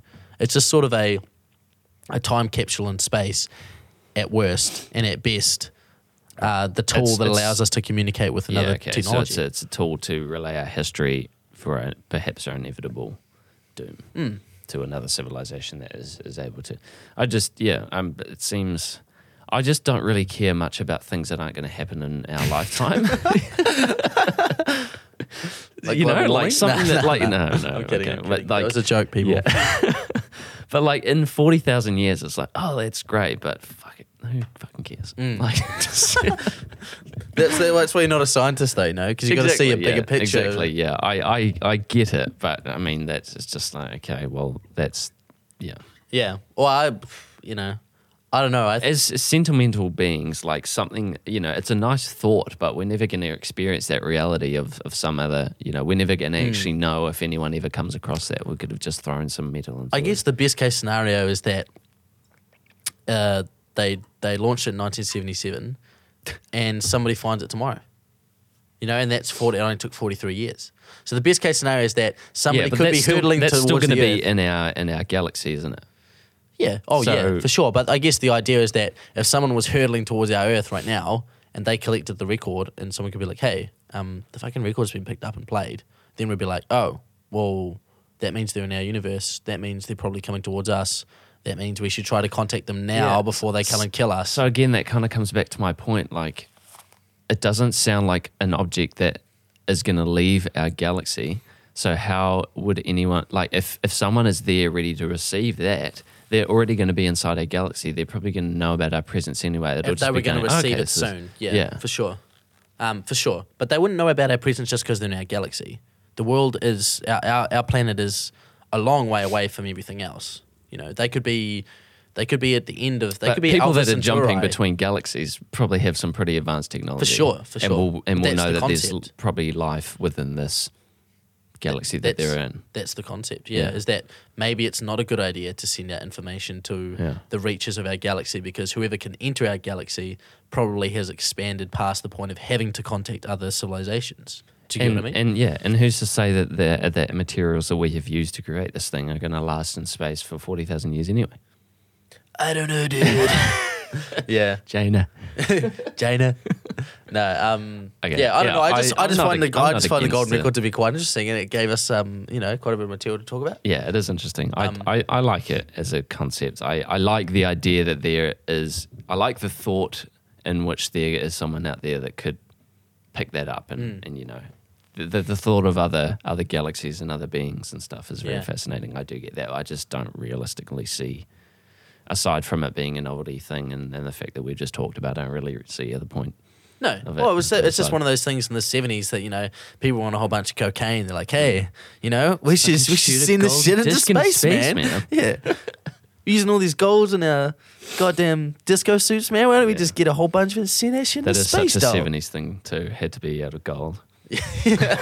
well, I mean, it's probably the the most malleable um, material, I guess, to go I through suppose. space. I suppose in terms of something Not that's going to listen to it, it had to be a, a physical thing. Like you wouldn't send a USB drive into space. you know?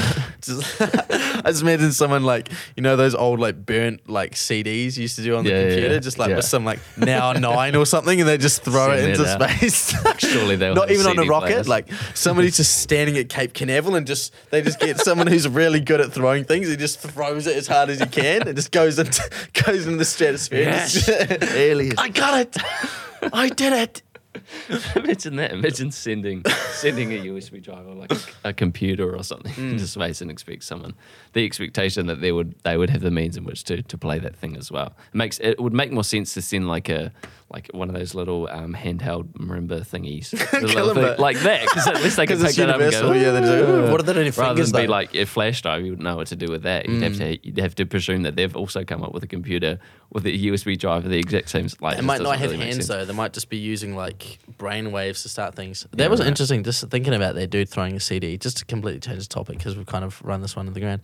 Um, have- what's the? F- do you have a Do you have a memory of anybody throwing somebody? Uh, somebody of anybody? do you have a memory of your father throwing him? No, no, um, no, um, do you have a memory Sorry, of anybody throwing something really far? Like, do, do you do you think do you have a definitive memory of somebody I threw a throwing? vortex pretty far when I was kid. Was it the furthest you've ever seen anybody throw one of those, it was one of those screamers, those whistler ones. One of those just straight hooters. Went pretty far, Straight down the line. yeah.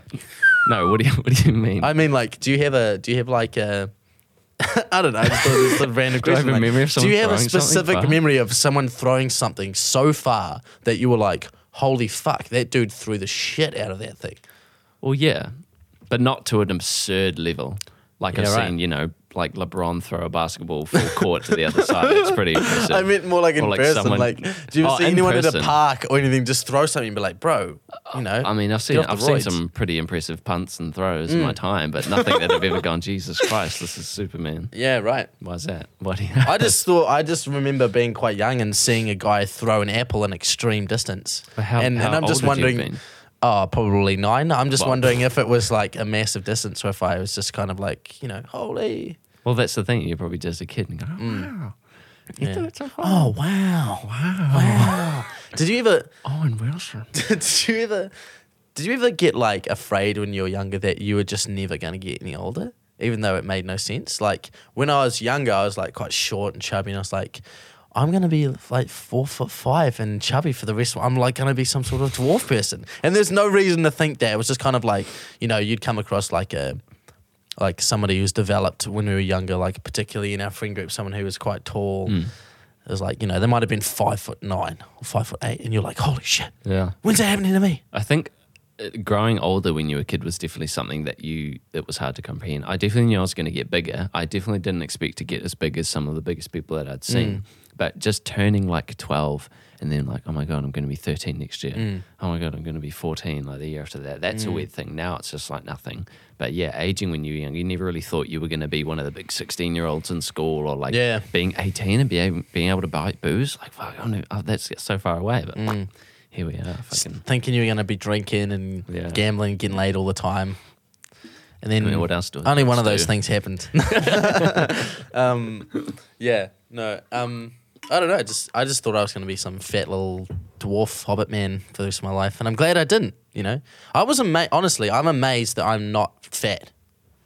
Like I just, uh, it, some days I just almost can't comprehend it. No, you weren't that fat. No, I was pretty chubby. I used chubby, to. I used but- to. Oh, well, but yeah, but it wasn't even like so much about being fat. It was just about like eating. Right. Like I would just destroy things. I'd have whole chickens. I'd have like Whole just chickens? Yeah, I literally. You ask anyone in my fa- in my family, I'm famous for being like a. I was a terror. like I would drink whole things of milk at dinners and like How do you, whole chickens. bro. Whole chicken. Literally, my mum would make more food because they knew that I was going to demolish a whole chicken. Made like, two chickens. Oh yeah, I'm not even. ki- I'm not even exaggerating. I would What? smash a chicken, bro. Like, yeah. Basically, I was just like a like a human garbage disposal. Your mum made a whole nother chicken. Yeah. She knew you would smash. Yes, hundred percent. Not even exaggerating. I would eat like loaves of bread, bro, in week in weeks. Like, Can't let you do that. no, well, she's just like, this is good. Like, he's gonna turn into an all black no, or something. bro. Yeah, wh- why? There was nothing wrong with How that. How old were you at this Oh, time? Not that old, like eight or nine. I was. Why not? I was hungry. If you Can't no. let your eight-year-old eat a whole Why? chicken. Why? What's your logic to that? Why? Literally. Because it's like it's you can't. It's like feeding your pet. You can't like overfeed your pet and just let it get fat. You know. What are you have talking to moderate about? how much people are Of eating. You course you do.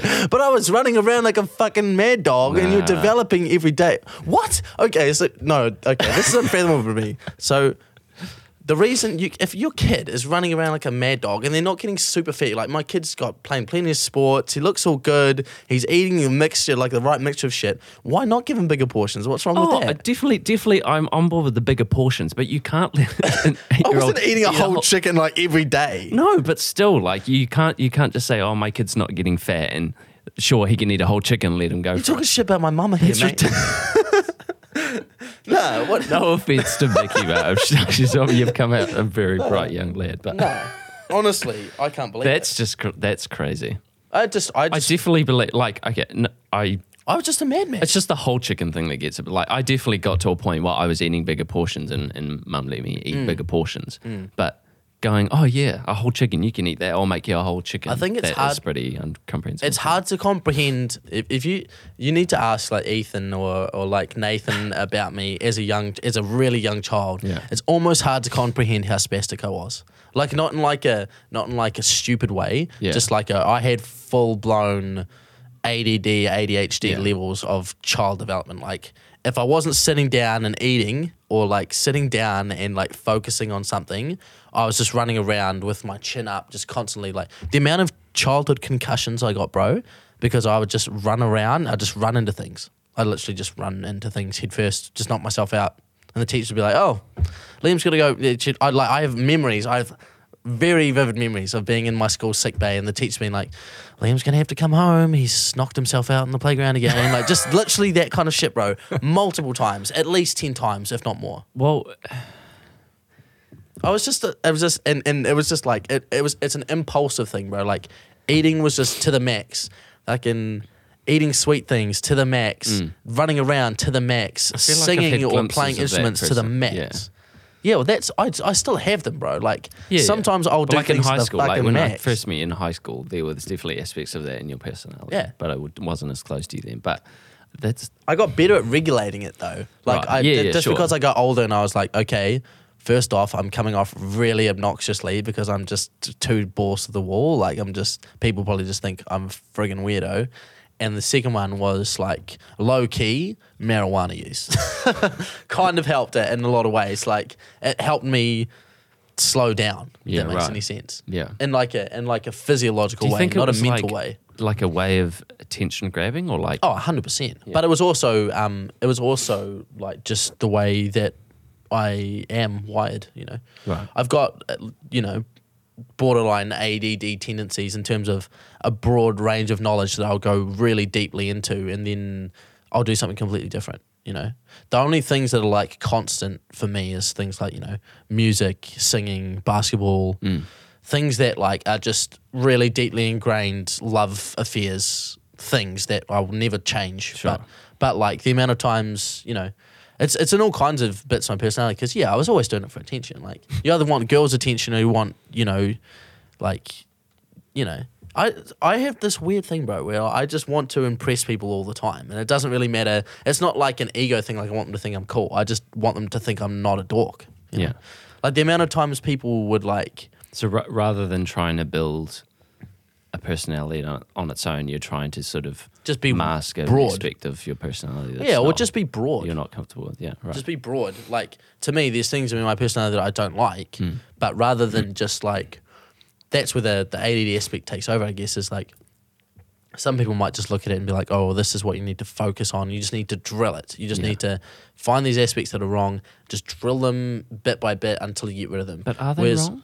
Well, they're not wrong. They're just they're just different. They're, they're not wrong. They're just things that might cause eventual problems in Okay, in one yeah. way or another. Like, you know, like in high school, my problem with like relationship wise, and it's probably messed me up in some ways now. It hasn't messed me up, but it's put me on.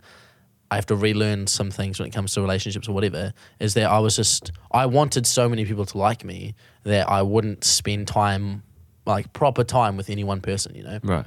so like I'd just be with one girl and then be like, oh cool, they like me now, and then just go for another girl and be Mm. like, oh they like me now, and then just just all you're looking for was that first kind of initial like a they liked pretty- me and are interested in me, and then now I can go and do whatever I want. It's a pretty common mentality in high school, though. I think For it's sure, I don't think that now. experience to start relationships and that sort of thing. Mm. Yeah, Yeah, I don't I don't view that way. I don't I'm not that way now at all. I'm definitely looking for a relationship now, but it's just um yeah, I yeah. Yeah. I I dart around that. I mean, I there's there's sometimes I think, yeah, it would be nice to be in a relationship, and then there's other times where I go, well, I just know that if I'm in that relationship, I'm going to want out of it. Like I just know that's how it works for Yeah. me. Like you always Grass want something always that you don't thing. have. Yeah, exactly. Yeah, which is which is a hard thing to get past, and I guess that sort of proves a relationship if you can really can commit to that one person and. Uh, Mm. I just kind of always thought, I still think it now. I still battle with it now.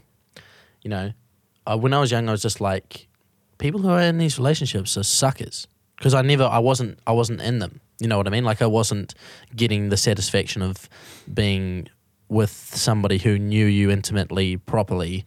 So I was just kind of like, well, these people are just being stupid because they're tying themselves down to one person, and then when they get the urge, because I just assumed that everyone was going through the same hormonal ADD driven thing as me, where it's like, if I get the urge to do this, I have to do it, or I'll fucking, I'll be biting my fingernails off, chomping at the bit. So like to me, it mm. was like, you know, you find one girl attractive, or you like elements of the person. Not to say that I didn't listen or like take on board what they had to say, or take, you know, acknowledgement of their feelings because I did and I still do.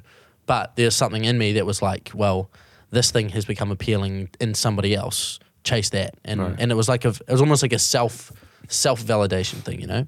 Like I can remember even talking to people now in our high school, they'd be like, you know, oh, you know, I didn't think you'd be interested in a girl like you know like I liked you for a bit in high school you're like oh cool and like then you're like I didn't think you- you'd be interested in a girl like me because of this this and this whatever and I was like Yeah, that's well that's what. I hated is like I was like the whole point of why I was so much like this was because I wanted to experience a, a massive range of things to discover what I did like and Mm. then you can bring it down to a core that you can decide on when you're older Yeah. and then all of a sudden like that stuff kind of, just kind of annoys me now because I'm looking back I'm like what was I projecting that made these girls think It's that I could be uh, approachable Things like that in high school are so ob- obsolete now, but at the time, like you really didn't want to, you know. Obviously, obviously, it's never right to hurt someone's feelings, but like so many relationship stories and things that have happened to you over that those that five year span, even that seven year span, if you count intermediate relationships.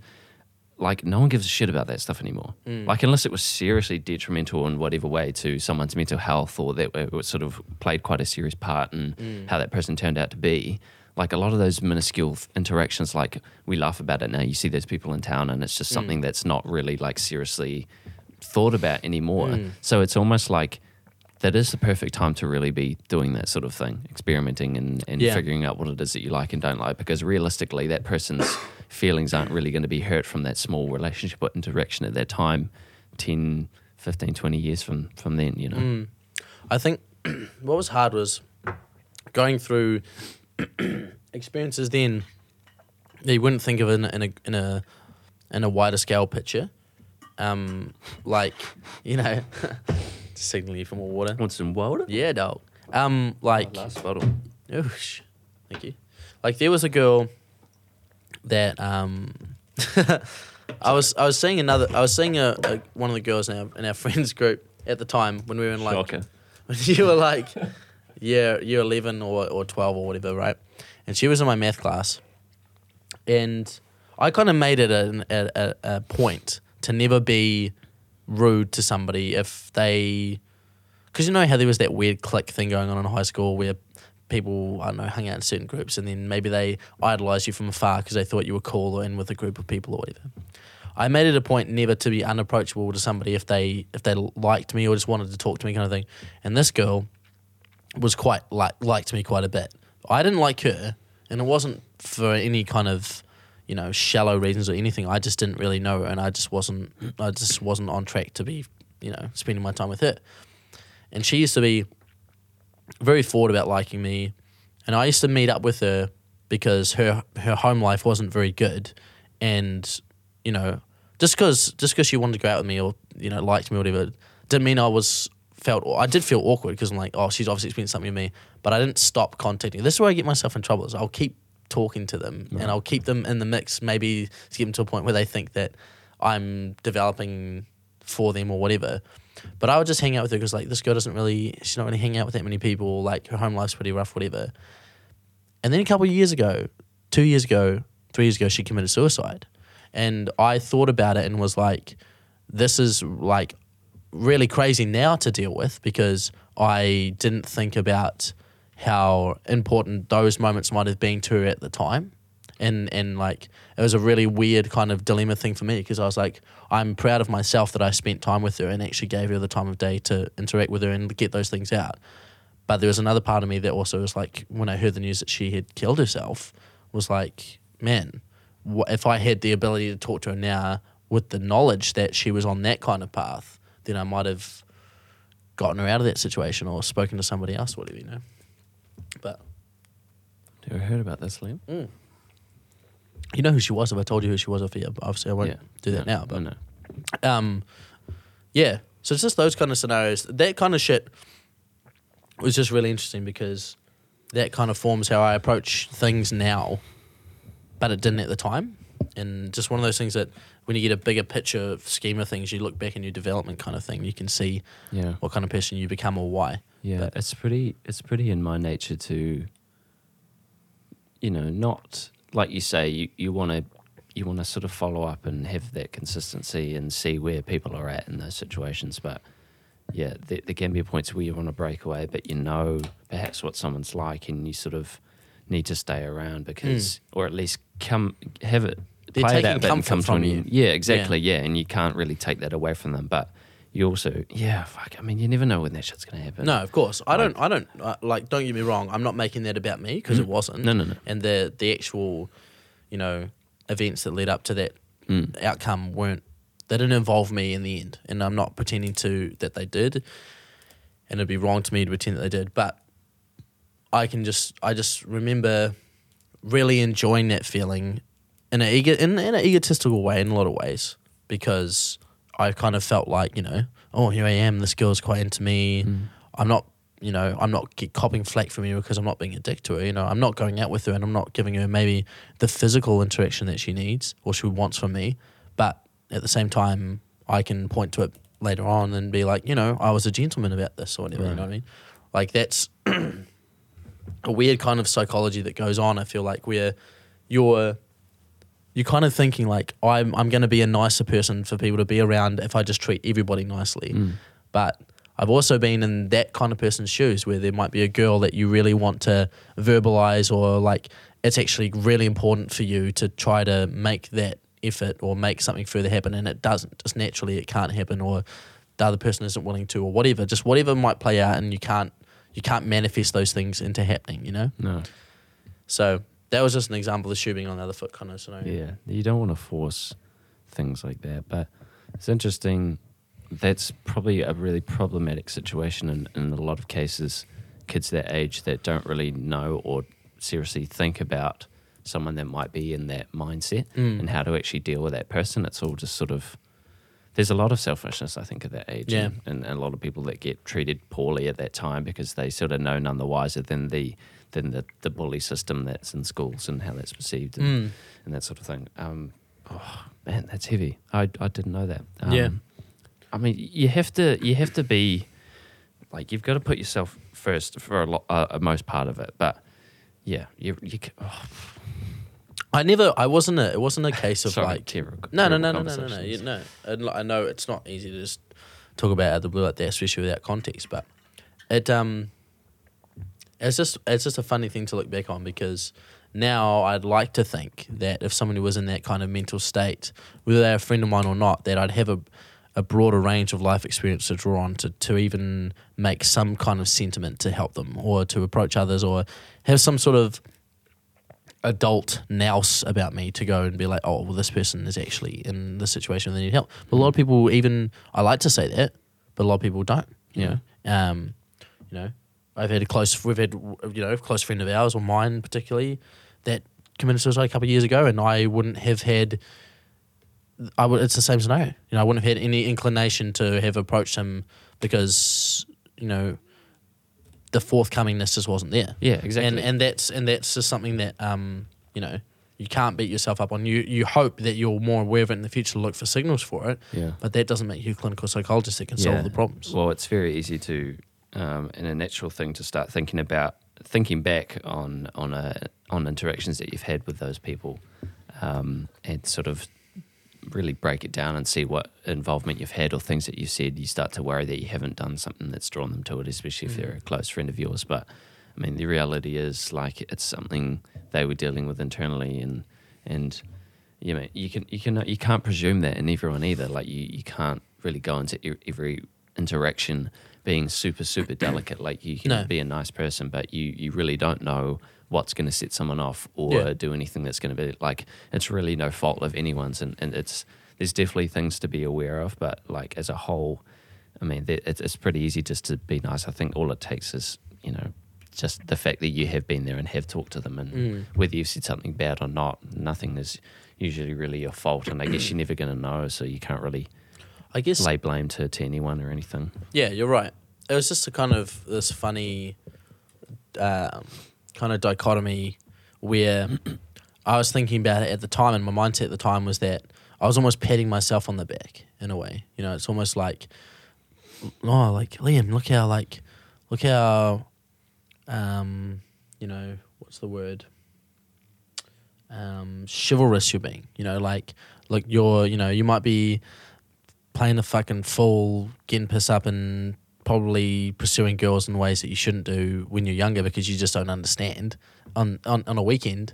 And then in the weekday after school, you're meeting this girl to talk to her about her, her family and and essentially leading her on, but providing a, a support, you know. So in my mind, it was kind of like, oh, well, I'm actually, you know, I'm well, I'm I'm well rounding this female interaction thing, you know, like because I'm still going for what I want in the weekends. I'm still pursuing physical goals or whatever, or experience goals, and then I'm doing the good Samaritan thing of talking to this girl who has real problems. That and then that's why looking back on it now, I'd try to never make that mistake again because it's like it's not really so much that I did anything that contributed to it.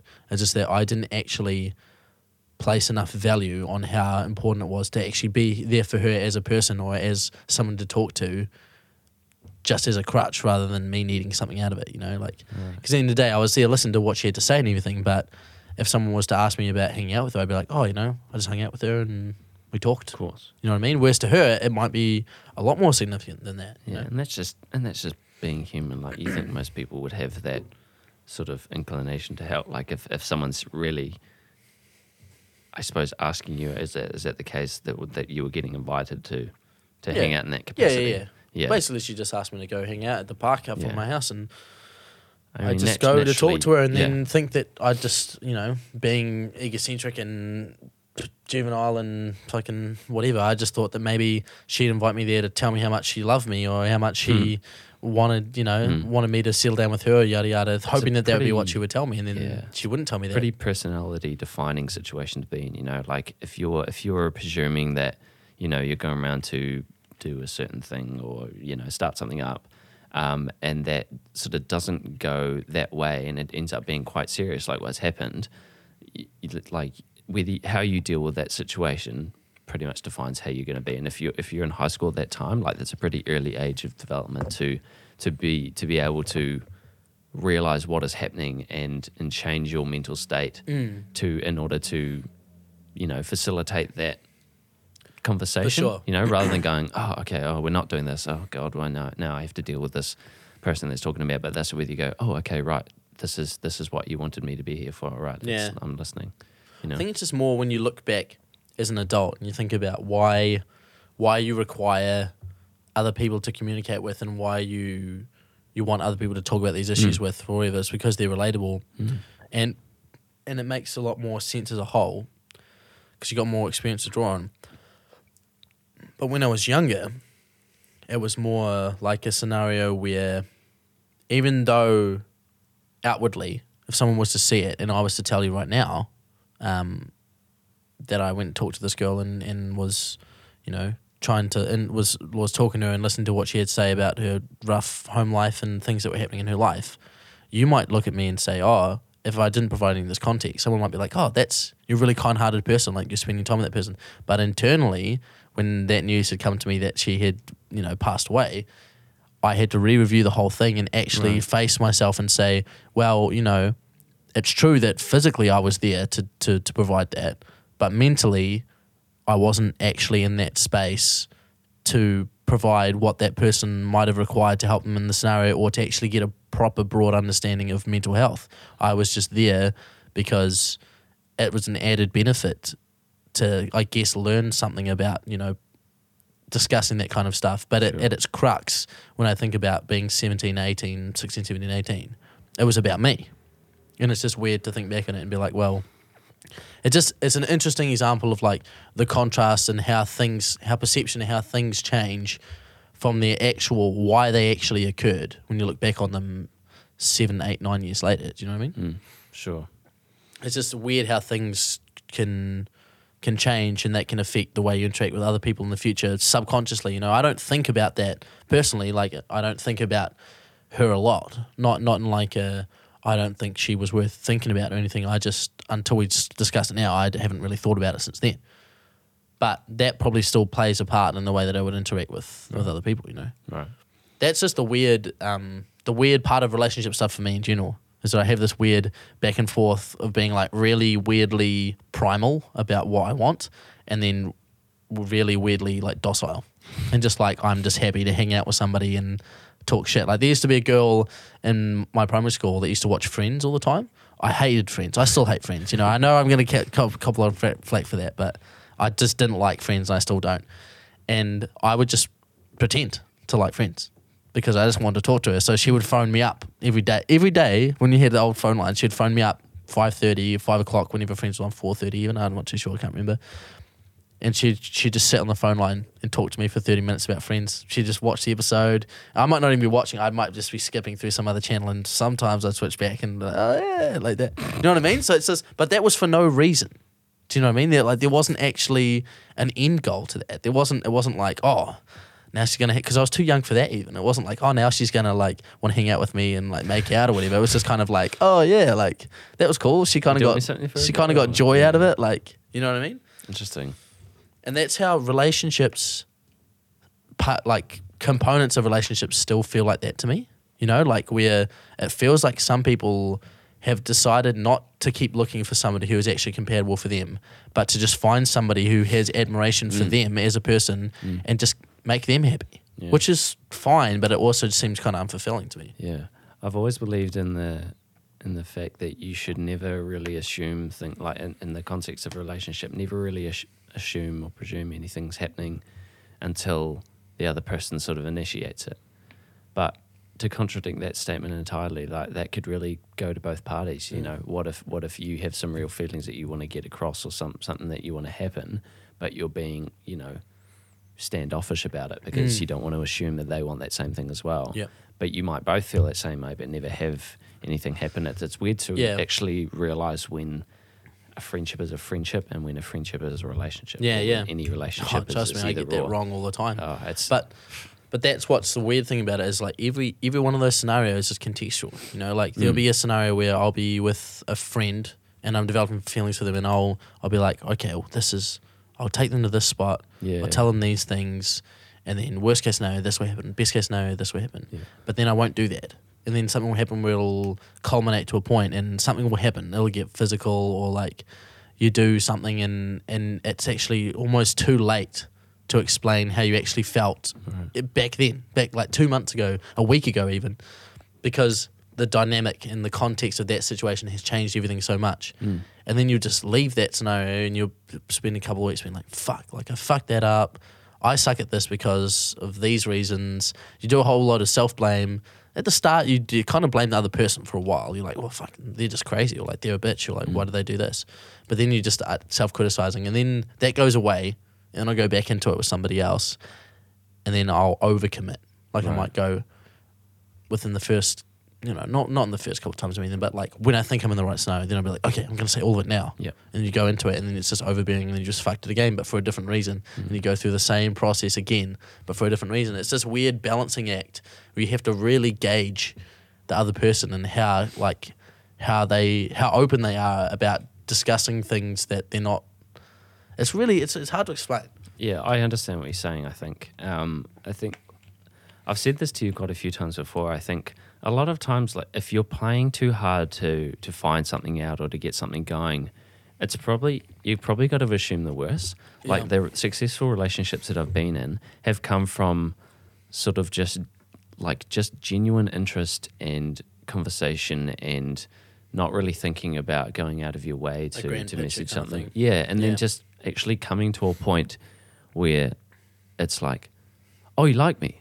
Oh, well, well, I've liked you too, sort Yeah. of thing. You both go, oh, like, oh, you know, that's sort of a weird thing to explain as well. But I've never really had to say to someone like, you know, do you do you like me or like what what is happening? Like, what are we doing? Are Why- we just friends or? I've never really had to do that either, but that's also one of the problems. I feel like is like I know you're saying that you haven't had to do that and it's resulted in successful relationships, but then there's also a point where if you don't actually quantify what you want out of the scenario, especially as we get older, then you actually just end up getting hurt more because you resent yourself mm. because you're like, well, you know, what about the 10 other times I've been with these girls and there's been like flings and whatever, and then it'll just fizzle out and you just stop talking to them. Mm. It's like, well, how do I stop that from happening? Yeah. You'd be like, well, you show the person that you actually care about them by verbalizing it early on, Yeah. and then you scare them away. And it's like, well, okay, maybe next time I won't do that. And then you don't verbalize enough. And obviously, I'm repeating what I've said, but um, but it's kind of like it's kind of like a two two sides of the coin thing. You know, like you could say to me that yeah, if you got to pursue it too hard, then it's not natural, and then it won't happen naturally, whatever. And if you have to explicitly say that you love somebody or that you have feelings for them, then it's you know it's not meant to be. But at the same time, a lot of the other things that happen in my life that are positive happen because I did try to get them. You know what I mean? Like not from like a I'm better or I've got an ego or you know the ego is driving these scenarios kind of thing, but it's like you go to a party and you're like at the end of the night and you're just like kind of just thinking about going home on your own or just going home and like or maybe there's just another part of your brain that's like hey how about i just try to act completely different for this last hour of the night? Mm. And i just say things to people that i wouldn't normally say or do an action that i wouldn't normally do. Not not like I'm not talking assault wise or anything like that don't get me wrong. Just mean like you know put a different way and put a different spin on what you're saying or like be more forward or take the cues, take the take the physical or like you know visual cues that you sometimes get from people that could maybe start something that you wouldn't you just ignore in any other com- kind of mind state because you're mm. just sort of fluffing around or Yeah. trying to enjoy yourself. And that's that's the point where I've gotten to now. You know, is that I'm just kind of like we'll be at the end of the night scenario and be like, oh, what I've just been doing for the last night or the mm. whole night didn't work. Maybe for the last last hour, if I try something different, it'll work. But I never actually do it. I just go home. I don't. I mean, I don't have the right answers to this, and I don't know if I there don't is, think there any is is right one right answer to No. it. Um, but but like, yeah, I think, I think at the end of the day, not to sound corny, but like if you if you have a genuine interest in someone, don't don't think twice about when and where you should message them, when and where you want to hang out with them. Just do it. You just have to do it, Yeah, and if sure. if they if that person doesn't feel the same, then you're going to gauge that pretty quickly, and it's really not worth your time anymore after that. Like you, Hmm. you could be quite deep, feeling wise into it, but like you're just going to aggravate the situation if you're at a point where you've you've sort of you know how you feel, but you're not getting that back, and nothing's coming from it. Yeah, it's a strange Yeah. thing, man. It's totally up to the, the individual and your own personalities as well. But I'm not playing the whole woe is me thing because it's not like things don't No, no, happen no, for me because they, they do. But I just I I just kind of mean, yeah, you're right. I guess it's probably we're talking about. it almost goes back to the ADD kind of yeah. compartmentalized mindset kind of thing where it's like if you're in something you're you're fucking in it you know what i mean Yeah. like you know that's why i've always sort of been tried to be more careful i think that's what makes me kind of lonely sometimes is just the feeling that you're like well i don't have a constant. But then it's almost better that i monitor that because that add style of my personality is like relationship stuff drug use drinking and just negative attitude, bro. It's just four things mm. that I almost constantly monitor in myself because I know that the ADD stuff that is actually really beneficial to me, like knowledge, like a, a, a base of knowledge or music or basketball, whatever, whatever, interaction, whatever, that can be funneled into a lot of really good things. But if it's funneled in the opposite direction, I get into a dark place, I'll get fucking dark, you mm. know? And it's just something you got to be aware of. And I think lots of guys, not, not even having an ADD mindset, but lots of guys will do that. They'll get into one thing that'll put them in a tailspin, whether it's like their romantic life or having to drink with the boys every weekend or whatever. And then you're just get in that, and then that's the rut you get, and you never get out of it. Yeah, for sure. Yeah. Uh, there's there's there's no like we say there's no right answers to anything. No. It's just it's situational and like yeah, I can understand how you'd you and in your case like how you've explained your personality would sort of I guess define how you you, you sort of all in your all your interest goes into that one person or that one relationship but yeah, I, uh, it's it's easy to to be pushy pushy and, and sort of over enthusiastic about something, but I think I think if you're having to think too much about it, it's probably not yeah, right. for sure. Like, that's, but that's, everything for me. Though, yeah, isn't it? exactly. Yeah, yeah. I guess it's more like,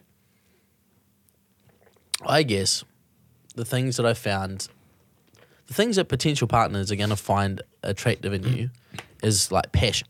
Just Yeah. kind of passion for anything. I don't think it particularly matters what it is necessarily, as long as you're not an asshole, like you're not passionate about like fucking far right politics or something like that. Sure. But the thing that people are looking for is like a is a spark thing, Mm. especially at this age. It's like a you're just trying to acknowledge life in somebody's eyes. You know, like if you if you just see a, a really cool chick that you like, she's into cool things. She's into academics or surfing or in, just anything, anything that's unique. The thing that will draw you into it is the the passion part of it. You know, and it's like you almost want to display passion all the time because you think that that's that's the pheromone. That's what's like the attractant, uh, the attractant or whatever. But doing that without looking like a complete fucking nonce is actually like Yeah. difficult, you know. Yeah. Especially if what you do or what you enjoy is solitary. You know, like you know, it's it's like um, it's like art or obviously the, the podcasting isn't particularly solitary because there's a couple of people, but if someone was to see you in your zone, I think the the time that you might be most attractive to somebody is when somebody's seeing you when no one else is looking for you or looking at you. You know what I mean? Like if if if we were like kind of talking to each other, like, oh man, like haven't really been with a girl in a while. I haven't Mm. really seen talked spoken to had any like good deep meaningful conversations with any girls or whatever. If they could see you in your element, that would probably be the biggest attractant that you could Yeah. give. But you can't. and you I can't think another that. another big aspect of, of people's personality that um, the opposite sex or whoever is going to find attractive, yeah, is that is just having a sense of independence and a commitment to a passion. Mm. That that's really all it comes down to sometimes. Like I think if you're if you're not sort of all together there with yourself. How can you expect to be sort of all together with someone else? You know, it's just always going to come back to that whether you come in and out of those relationships. Like if you if you're if you're totally independent, you, you think you don't need anyone else in your life. You're probably Mm. more likely to have a successful relationship for someone that's really sort of itching to be in one because they think it's going to help them. You know, Mm. But that isolation or that dependence on yourself also can become something that you have to monitor too, because like, you know, I feel like I have a wide friend group and a wide range of interests and a wide like spread of like I've gone to Australia to go see friends and go all around New Zealand to see friends and you, you do that and you experience those things. You hope that that grows you as an individual, but there's always um, a group that you come back to or like a, a a social setting that you're in again, and sometimes you'll just feel like uncomfortable, like because you've been doing something different.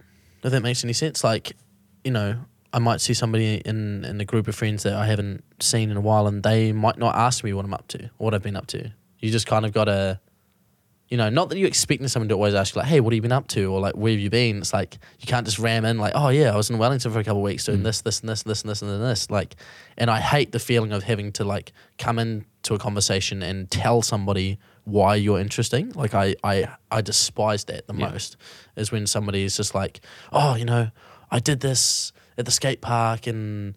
I did this because I can do this, and they're just like throwing things out there that are just trying to build your personality base in front of people. It's mm. just very hard for me, and it feels very awkward.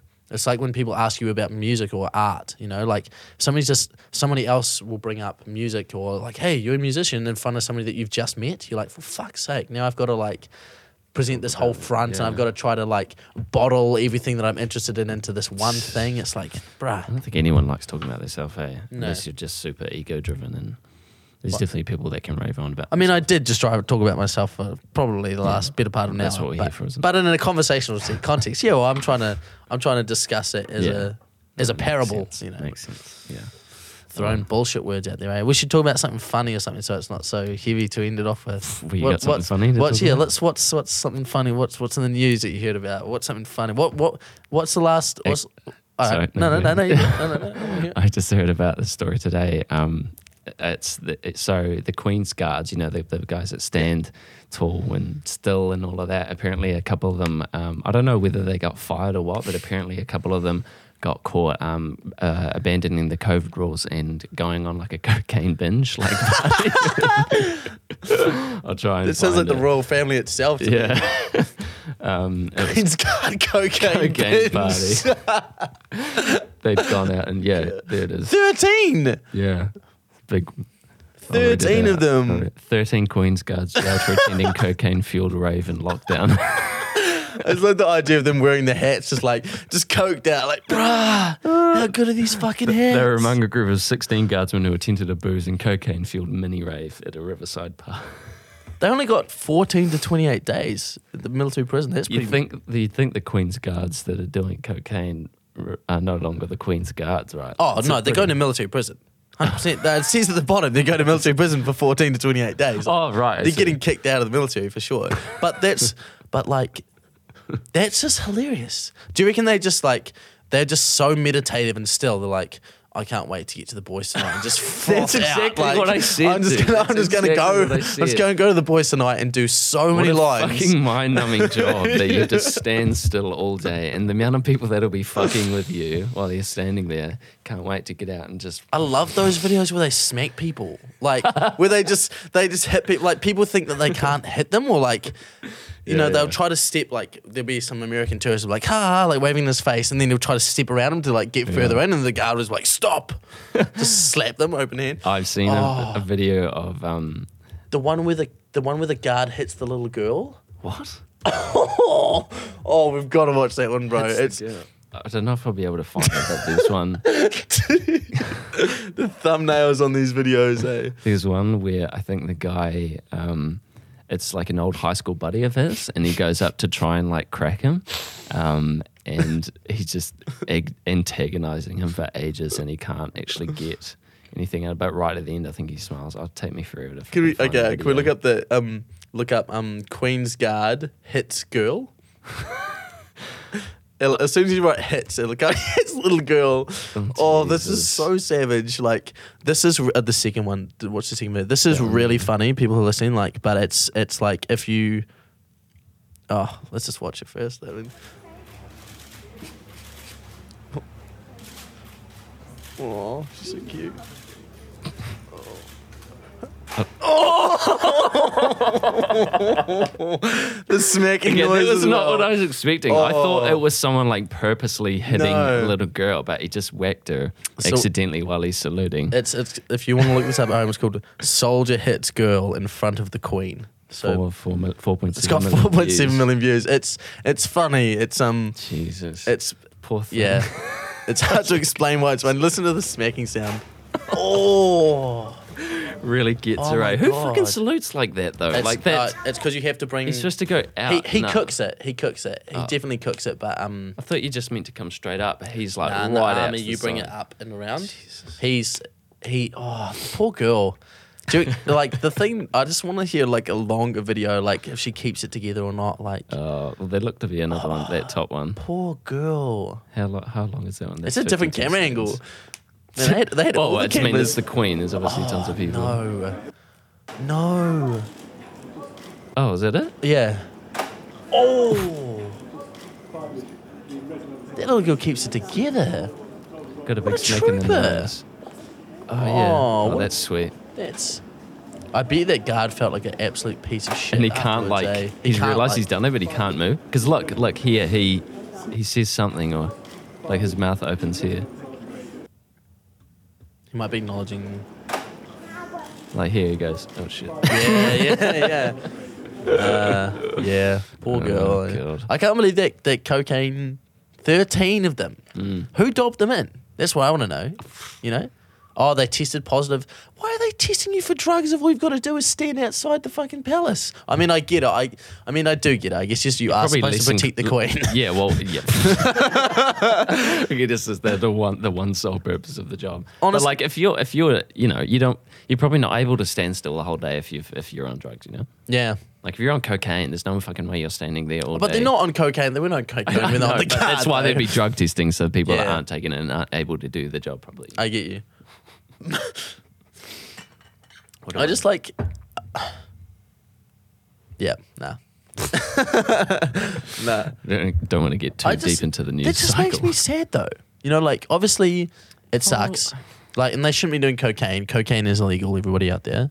But at the end of the day, like you say, these guys have a fuck boring job where they have to protect, like, you know, Wonder if the he biggest applied to family be of a doll queen. bludgers that exists on the planet. You know, I'm just gonna bring it. I'm just gonna put it out there. Fuck the monarchy. I mean, do you do you apply to be a Queen's Guard or like are you in? Uh, you just Royal be connects? Like, oh, you just be in the military for X amount of time, I'd Mm. say, and you'd probably be a very specialized, um, you know, infantry unit or whatever. I I apologize for saying fuck the monarchy. I don't really, I don't really apologize. I I do actually feel that way, but sometimes I worry that my phone and other things are monitoring me. You know, being tapped. yeah. Yeah, I always feel like somebody's watching me. Honestly, it's um yeah. Oh, jeez. But you know, we've had a we've had a good wee yak here. haven't Such is life. we? We've had a bloody good yak here, my bro. I tell you. I'm getting hungry. Yeah, so am I. So am Should I, we- my bro. should we Let's get go a for some whole biltong, chicken? eh? yeah, whole chicken. I'd smash a whole chicken right Do you think you'd still do it? What? Eat a Eat whole, a whole chicken? chicken. Grow up, of course. Tell me to grow up. if, if I hadn't, like, yeah, low key. like, low. You didn't finish your pizza yesterday. Last time we went to Nando's, you got half chicken. You never Well, finished that. Chickens, chi- chickens. Wait, what was the last thing you just said? Nando's. Times we've been to Nando's, Oh, you get half on, chicken. You up. never Nah, finished that. grow up. You never finished Grow it. up in the in the pod. nah. Good riddance. Yeah. All right. I'm walking out. Off you go. Jeez. All right, should we do it? Yep.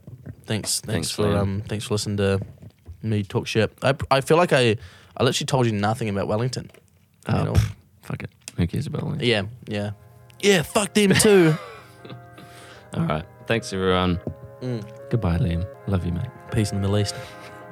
And chicken grease. Peace and chicken grease.